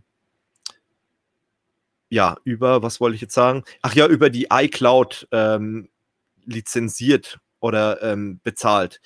Und ähm, mhm. das Ganze Uns, keine Ahnung, ich habe nur die Terrassentür offen, da draußen gerade übel der Panger, schreien irgendwelche Leute rum, als ob sie sich gegenseitig abstechen würden oder so. Okay. Und ich habe das gerade durch die Kopfhörer gehört. Ja, okay, also ich habe es nicht gehört, aber vielleicht hört ihr das dann im, im Recording. ähm, ja, es, es, ist warm, ähm, ne? also sehr warm. Man sieht es ja hier an meiner reflektierenden Stirn. Es ist hier auch sehr warm. Und ähm, ja, und die Leute, die drehen halt am Rad. Ne? Heute mhm. war es hier halt sehr warm und sonnig. Anyway, auf jeden Fall geht es halt darum, dass man da zum Beispiel den Datenverkehr äh, absichert, aber dass man halt eben auch ähm, ja, das Tracking erschwert und so weiter. Das sind so die Hintergründe. Ähm, und man kann halt dann, ähm, ja, man kann dann halt nicht wie bei einem VPN-Dienst eine bestimmte Region auswählen, sondern es geht eher um das Thema Privacy, was sich da Apple mal wieder ein bisschen eher auf die Fahnen schreibt. Aber ist auch nicht verkehrt, äh, dass Apple da äh, in die Richtung denkt. Ist auch ein neuer Ansatz, weil es jetzt kein klassisches VPN ist, ähm, aber es geht halt um die Verschleierung von ähm, Zugriffen. Gut, dann habe ich mir noch rausgeschrieben äh, das Thema Gesundheitsdaten. Also wenn man ähm, Gesundheitsdaten über sein Apple-System trackt, dann kann man das mit seiner Familie teilen. Äh, der Nutzen hat sich mir noch nicht so ganz erschlossen, aber ähm, vielleicht gibt es da den einen oder anderen, der gerne mal seiner Familie seine Gesundheitsdaten irgendwie teilt. Vielleicht, ähm, was ich schon gelesen habe im Bereich äh, Alerting, äh, dass also die Apple Watch zum Beispiel die erkennt ja auch, wenn du Herzrhythmusstörungen hast, dass dann deine, äh, was weiß ich, deine Frau oder so kontaktiert wird. Äh, irgendwie sowas. Würde ich jetzt mal behaupten. Ähm, genau, das waren jetzt so die Hauptsachen, die mich jetzt persönlich interessiert haben. Alles andere gibt es dann, wie gesagt, bei den Kollegen, verlinken wir gerne und äh, da könnt ihr bei denen gerne mal reingucken und euch zur WWDC weiterhin informieren. So, und jetzt äh, informiert uns der David über ein Projekt Sirene. Jawohl, richtig.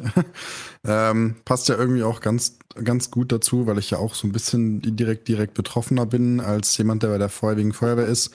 Und zwar das Projekt Sirene. Ähm, ja, grüne Welle und intelligente Routen für Rettungskräfte mal so kurz angeteasert. Ähm, das ist ein äh, Projekt, ähm, in, ja, ich sag mal, wo, wo K2X Communication in Anwendung ist. Und zwar haben da Forscher, Anwender und Wirtschaftspartner eine smarte Ampelsteuerung für Einsatzkräfte erprobt. Das Ganze ist in Braunschweig vertestet worden von der Feuerwehr.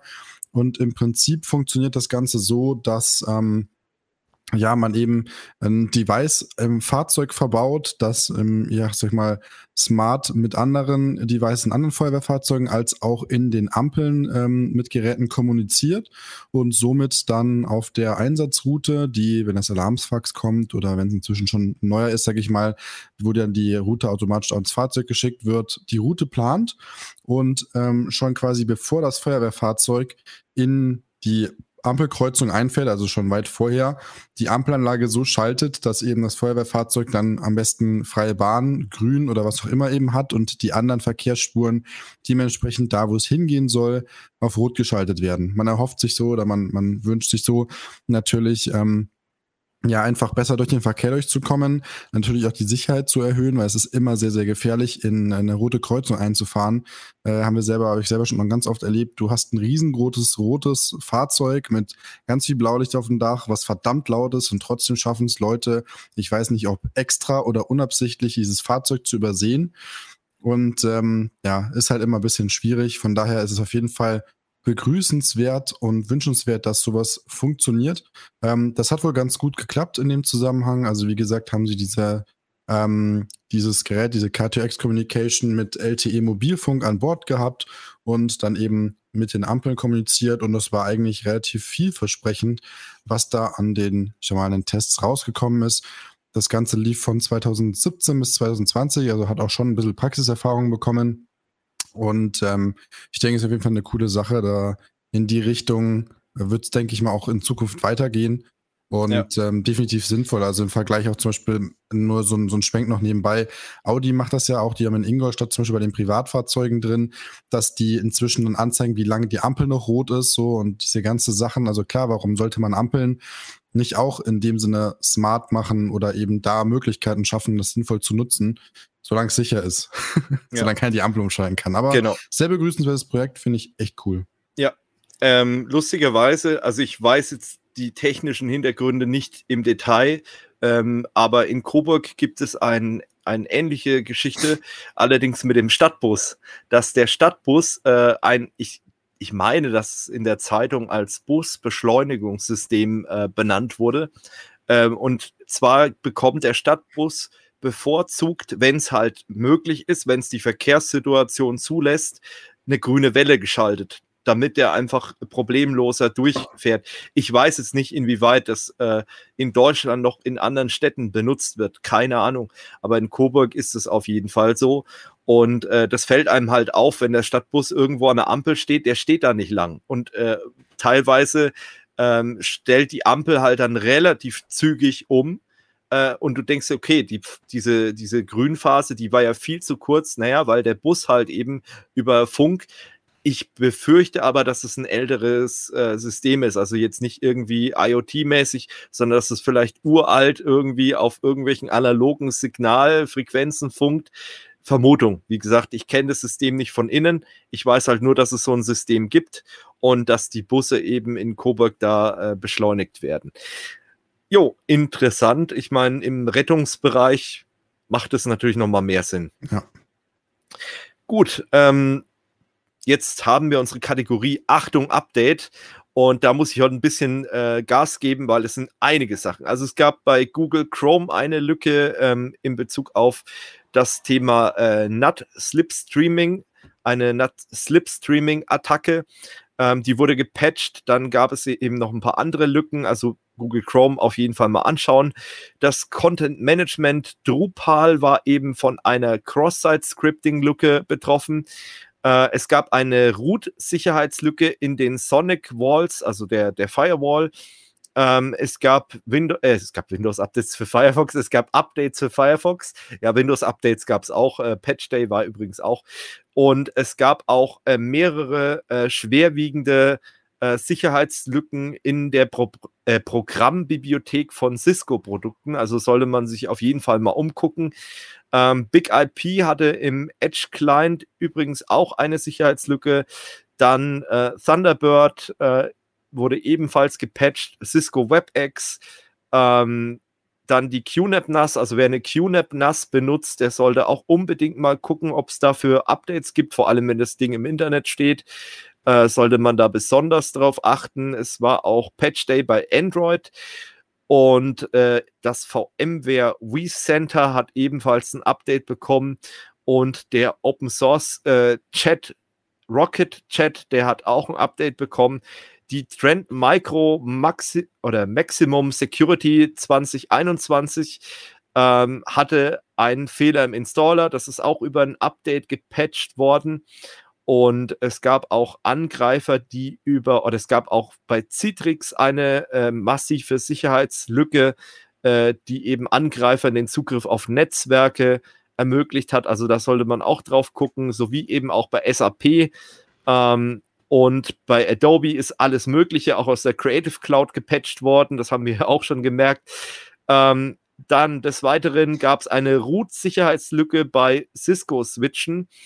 Ähm, dann die IBM DB2, ich weiß nicht, wie man das richtig ausspricht. AX-Systeme haben auch einige Lücken. Das ist, glaube ich, schon eher so Richtung Mainframe. Keine Ahnung, David, korrigier mich, wenn das falsch ist. Ähm, das sagt mir jetzt gerade ehrlicherweise nichts. Also AX-System sagt mir noch was, da ja, hatte ich schon. früher mal mit zu tun, aber e egal. Ähm, genau, Rocket Chat hatte ich ja schon genannt und es gab auch von Intel ein Microcode-Update und das eben und auch ein paar Updates für Endkunden. Also da äh, kann man auch lustig patchen. Also für Admins gab es jetzt die letzten Wochen einiges zu tun, wenn man kein ordentliches Patch-Management-System hatte oder irgendwie eine Softwareverteilung. Da hatte man auf jeden Fall Spaß. Äh, anders kann man es nicht nennen. Ja, ähm, Spaß hatten auch die Kunden von der Commerzbank, die ein mhm. kostenloses äh, Konto hatten. Äh, aber der Spaß ist, glaube ich, bald vorbei. Ja, das ist äh, ja nicht nur bei der Commerzbank so, die hat jetzt auch einer der Nachzügler zu dem ganzen Thema. Genau, die Commerzbank schafft nämlich die kostenlosen 0-Euro-Konten ab in Zukunft. Nimmt auch die Commerzbank ab dem 1. Juli einen monatlichen Preis von 4,90 Euro für das Girokonto. Und ähm, ja, in Zukunft wird das jetzt für die ganzen Mitglieder umgestellt. Ähm, der monatliche Mindestgeldangang entfällt dafür. Das war ja immer so der Punkt, worüber sich die Banken dann, ich sag mal, das ein bisschen mitfinanziert haben, weil viele haben natürlich überall Konten angelegt für irgendwelche Prämien einzuhausen oder so und dann, ja, liegt ja ein totes Konto bei der Bank, die Bank verdient mit kein Geld, deswegen haben sie gesagt, für viele Funktionen musst du halt einen Mindestgeldeingang haben und ja, die Commerzbank zieht dem Ganzen jetzt hinterher, ähm, wie so viele andere Banken und ähm, ja, ist momentan so ein Trend. Also wahrscheinlich vermute ich mal, dass die Zeit der kostenlosen Girokonten sich so langsam dem Ende neigt. Meinst du? Ja, ich glaube schon. Also zumindest mhm. den kostenlosen Girokonten von Banken, denen ich mein Geld geben würde. Gut beschrieben. Sagen wir es mal so. ja, also ähm, ich meine, man hat es ja auch bei den Sparkassen gesehen und so weiter, dass es halt äh, auf der anderen Seite ähm, glaube ich halt, wenn du das als Lohnkonto oder Gehaltskonto hast, wird es wahrscheinlich weiterhin äh, bei vielen noch kostenlos bleiben, könnte ich mir vorstellen, ja. weil du hast ja dann genügend Geldtransfer über das Konto, aber wenn du das halt, was weiß ich, nice to have, hier mal so ein Konto, ähm, naja, egal. Äh, ich wollte jetzt schon irgendwelche Namen nennen von irgendwelchen Banken. Ich habe es jetzt lieber mal gelassen. Ähm, ja, ein, eine Geschichte, die ich schon sehr verblüffend fand, äh, noch deswegen wollte ich die mal mit reinnehmen. Ich weiß, in manchen Großstädten gibt es das schon länger, aber ich bin da jetzt drauf gestoßen und ich habe mir gedacht, what the fuck? Es gibt tatsächlich Lieferdienste, die äh, so Supermarkt-Bedarfsgeschichten innerhalb von zehn Minuten liefern. Da ist zum Beispiel GoFlink zum Beispiel so ein Dienst oder äh, Gorillas. Und ähm, das ist wirklich so. Ich habe das jetzt mal über einen Bekannten getestet, der in, lustigerweise in München sitzt. Ähm, und der hat gemeint, what the fuck, du kannst früh wirklich im Bett liegen und kannst überlegen, Mensch, was frühstück ich jetzt? Und dann bestellst du über die App bei, zum Beispiel bei äh, GoFlink oder Gorillas. Und dann ist wirklich teilweise innerhalb von zehn Minuten steht der vor der Tür mit dem Zeug. Also es ist echt krass. Ähm, David schon mal gemacht? nee, bisher nicht. Also, ähm, das ist auch nicht in meinem Stadtgebiet. Also, ich bin ja ein bisschen außerhalb von München. Ja, genau. Hm. Aber ja. Also, wirklich verrückt. Ähm, was ich auch interessant fand, das hat dann wieder so einen Betriebsratsaspekt, dass die Fahrer, ich glaube von Gorillas war es ja, in den letzten Tagen mal einen etwas größeren Streik hatten. Also die Arbeitsbedingungen sind da wohl jetzt nicht so optimal. Wer hätte das gedacht? Das ähm, habe ich mir auch schon gerade gedacht, dass die nicht so die geilsten sein werden, wenn du da ähm, so unter Zeitdruck mal was rumfahren musst. Ja, also das muss man sich wirklich mal überlegen. Du musst dich ja dann organisieren, du musst ja dann äh, irgendwie, musst du das ja hinbekommen, dass, David, du warst, glaube ich, gerade kurz weg irgendwie. Ja, irgendwie hat es bei mir gerade einfach den Browser gecrashed. Ach so. Sorry, ich passe das jetzt noch mit der Anordnung? Ja, ja, das passt noch. Also bist noch zu sehen. Äh, sag okay. noch mal was. Ja, ich bin immer noch ganz normal dabei. Ja, okay. Ja, sorry. Ähm, ja, ist halt jetzt so passiert. Ähm, äh, gut, ist live, äh, fast. Äh, live on Tape. Genau. Ähm, auf jeden also on, on SSD, also nicht on Tape, Gottes Willen. Wir holen das jetzt aus dem Tape aus der Bibliothek wieder raus. Genau, also nicht auf Tape.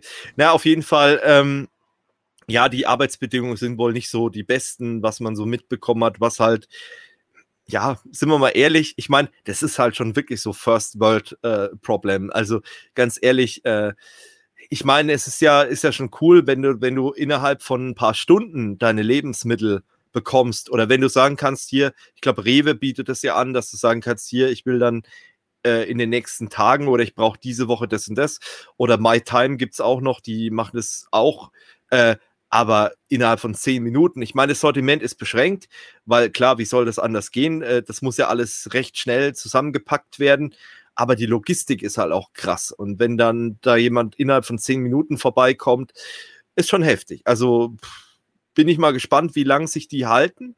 Ähm, ich könnte mir vorstellen, dass man auch sagen kann, hier, äh, ja, eine Stunde oder zwei ist ja auch noch okay in der Stadt, alles gut. Ähm, ich glaube halt, meine Meinung. Ich glaube halt, es wäre wichtiger, sowas aufs Land zu bekommen, irgendwie für die älteren Leute. Äh, Thema äh, Sterben von Läden im, im ländlichen Bereich. Das hast du jetzt hier in Bayern jetzt nicht so unbedingt, aber was weiß ich, Mecklenburg-Vorpommern oder so, das sind teilweise halt jede Menge alte Leute auf dem Land äh, ohne Auto und so weiter. Und die haben dann Probleme, irgendwie ihre Lebensmittel einzukaufen. Und da sind halt solche Dienste, glaube ich, eher sinnvoller. Und da kommt es nicht auf zehn Minuten an. Ich glaube, die sind froh, wenn sie bis zum nächsten Tag äh, ihren Kram bekommen haben. Und ich glaube, das wäre wahrscheinlich eher erstrebenswert als diese zehn Minuten.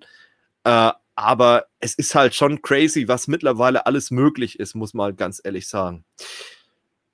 Gut, ähm, ja, ihr könnt ja auch mal schreiben, äh, ob ihr Erfahrungen mit diesen Diensten habt oder ob ihr die nutzen würdet. Ähm, das ist vielleicht auch eine Frage für die Umfrage der Woche. Habt ihr denn schon mal äh, Lebensmittel äh, im Internet bestellt? Das wäre vielleicht auch was. Oder diese Instant-Lieferdienste für sowas benutzt. Genau, ja. oder, oder diese Lieferdienste. Ähm, das fragen wir euch dann auch nochmal. So, dann kommen wir nochmal zu einem anderen Thema, was ich sehr als, als passionierter Outlook-Nutzer äh, sehr, sehr gut finde, dass endlich das Adressbuch in Outlook äh, gefixt wird, also dieses Firmenadressbuch. Das ist eine absolute Katastrophe. Das sieht aus wie aus den 90er Jahren und du findest nichts. Mhm. Die Suche ist scheiße, also auf gut Deutsch. Und es passt halt einfach nicht zu dieser ähm, Office 365 Umgebung. Es ist halt, es ist irgendwie, man merkt halt, dass es aus einer anderen Welt kommt. Und deswegen, das soll angepasst werden. Und äh, da sollen dann auch viele Informationen aus der 365-Welt kommen. Man soll dann halt auch ähm, Informationen aus Teams importiert bekommen oder angezeigt bekommen. Und ähm, das ist, glaube ich, zeitgemäßer als das, was wir halt eben ähm, die letzten in den letzten äh, Versionen von Outlook gesehen haben. Das war halt immer, immer wieder das Gleiche, was seit den 90er Jahren da äh, vorhanden ist. Also wirklich ein guter Trend. Und äh, ich bin mal gespannt, wann es reingepatcht wird. Aber Outlook, ich glaube, wenn die das Stück für Stück umbauen, dann wird das echt ein, ein gutes Produkt. Finde ich jetzt schon, aber es gibt halt immer wieder Leute, die, die mir sagen, es ist ihnen zu unübersichtlich. Ähm, ich kann nur ähm, da entgegnen, wenn du sehr viel mit E-Mails machst, dann ist Outlook aus meiner Sicht, äh, wenn es sowieso schon unübersichtlich ist, dann gibt es halt nur noch wenige Tools, die auch wirklich so viel äh, Mist handeln können. Also ich hatte mal in der Hochzeit, bevor wir das anders jetzt anders gelöst haben bei Kurs of You Services, hatte ich mal so 15 Postfächer in Outlook drin und es hat alles funktioniert, muss ich dazu sagen. Und andere E-Mail-Clients, die haben da so ihre Probleme mit aber Outlook äh, kommt damit klar. Aber ich verstehe auch Leute, gerade im Privatbereich, die sagen, das ist absoluter Overkill, ich will nur ein paar E-Mails schreiben und die gehen dann halt eher auf Webmailer und Co. Äh, aber an sich Outlook äh, trotzdem kein schlechtes Tool und im Business-Umfeld nicht mehr wegzudenken. Ja, ähm, was auch nicht mehr wegzudenken ist, sind hoffentlich wir mit unserem Podcast. Also, wenn ihr uns ein Abo dalassen würdet, würde uns das natürlich sehr freuen. Andere YouTuber würden sagen, ein Abo steigert eure Lebensqualität um ein Vielfaches. Mhm. Deswegen lasst mal schön ein Like da, ein Abo da. Ihr könnt natürlich auch alles gerne kommentieren. Ihr merkt ja, wir gehen auch auf euer Feedback ein. Ihr könnt es entweder über die Umfrage der Woche einsenden. Link natürlich in der Beschreibung, in den Show Notes überall. Ihr könnt aber auch in die ganz normalen Kommentare schreiben oder ihr könnt auf Oldschool angelegt ganz easy eine E-Mail schreiben an uns, techtalk at qso4u.com. Äh, Gerade vielleicht auch, wenn es äh, irgendwas ist, was jetzt nicht unbedingt direkt öffentlich zu sehen sein sollte, dann könnt ihr natürlich auch über diesen Weg uns kontaktieren. Äh, ansonsten wären wir jetzt eigentlich schon durch. Eine Ankündigung möchte ich noch machen für die nächste Folge. Äh, da wollen wir dann mal auch um das Thema, über das Thema Windows 11 sprechen. Habe ich jetzt heute mal bewusst rausgenommen weil äh, es gab bisher nur Gerüchte und ähm, ja, wir wollen uns das einfach mal im Detail angucken. Vielleicht gibt es dann schon öffentlich was von Microsoft, wo man drüber reden kann. Äh, und ich fand das jetzt einfach ein bisschen verfrüht, einfach nur da irgendwas rauszuhauen, dass wir irgendwas rausgehaut haben. Und äh, ja, und beim nächsten Mal vielleicht auch wieder mit ein paar mehr Leuten, sag ich mal, hier im, im Podcast. So.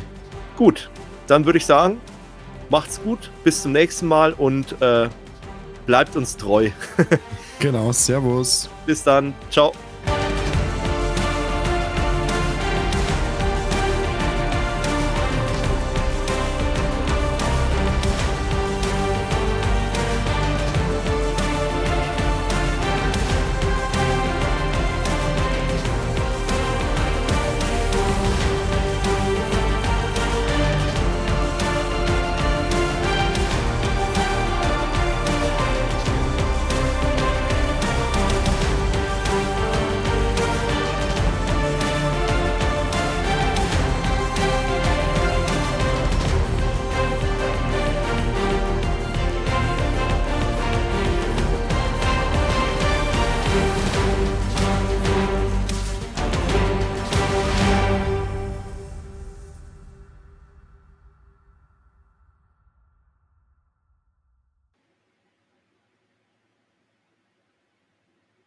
The back he is.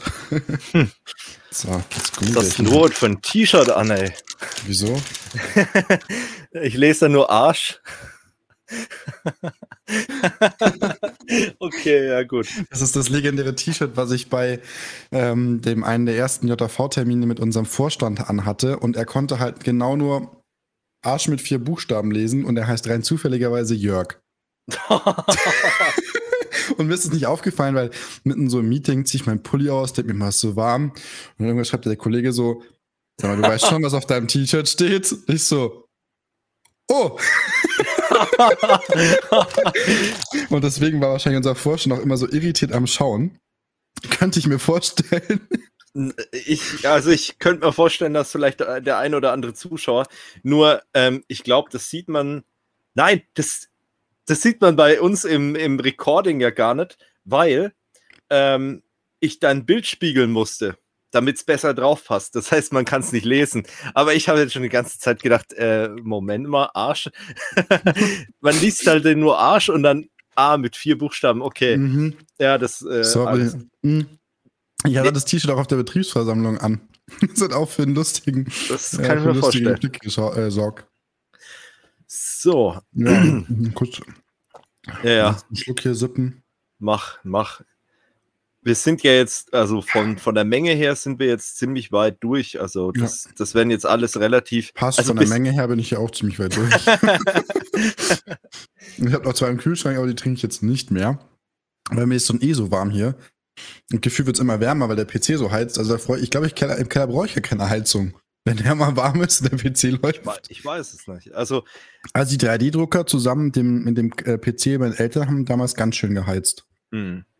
Also diese Palettenlösung, die finde ich immer noch äh, mhm. äh, vielleicht anstrebenswert. Günstig ja. und äh, dämmt gut. Das stimmt, ja. So, letzten Schluck. Ja. Hm. So, jetzt ist es weg. Also lustig, meine Hand hier immer rechts schon im Bild und die ist immer so blau, weil mein Interface leuchtet blau zweimal, meine Maus leuchtet auch blau. Vor allem bei dir denkt man gerade, du bist irgendwie im Hintergrund bei einem Sonnenuntergang oder sowas. Ich finde aber, es ist geil. Im Endeffekt liegt da hinten in unserer Kücheninsel haben wir Blumenkästen drin. Und da mhm. sind ja so Kaffeepflanzen drin als Raumtrenner. Und da haben wir einfach so eine äh, Weihnachtsbeleuchtungsglüh äh, Glüh Glühbirnen, so diese Mini-Glühbirnen, wie heißen sie denn? Hm. LEDs. Ja, nee. die sind LEDs, sind glaube ich noch Glühlampen. Ach so. Das sind doch LED, ich weiß, doch, das sind LED, sorry, ja. Stimmt, so Weihnachtsbeleuchtung einfach reingelegt. Mhm. Und das ist total lustig, weil das wird halt unter den Pflanzen so hoch, äh, also kommt es so hoch und das gibt deswegen so Schattenbildung. Und ich finde, das sieht auch, könnte ich mir auch für einen Keller als Hintergrund vorstellen. ja, irgendwas bin mal gespannt. Also wenn jetzt hier die Renovierung dann durch ist, dann bin ich auch mit dem Schreibtisch weiter hier drüben, also wo das Fenster jetzt aktuell weiter ist. Rechts. Äh, rechts. Und ähm, weil hier ist ja die Schräge und da kann ich den, den Greenscreen nicht hochmachen. Ich habe ja so mhm. einen Elgato, den du vom Boden ja. hochziehen kannst.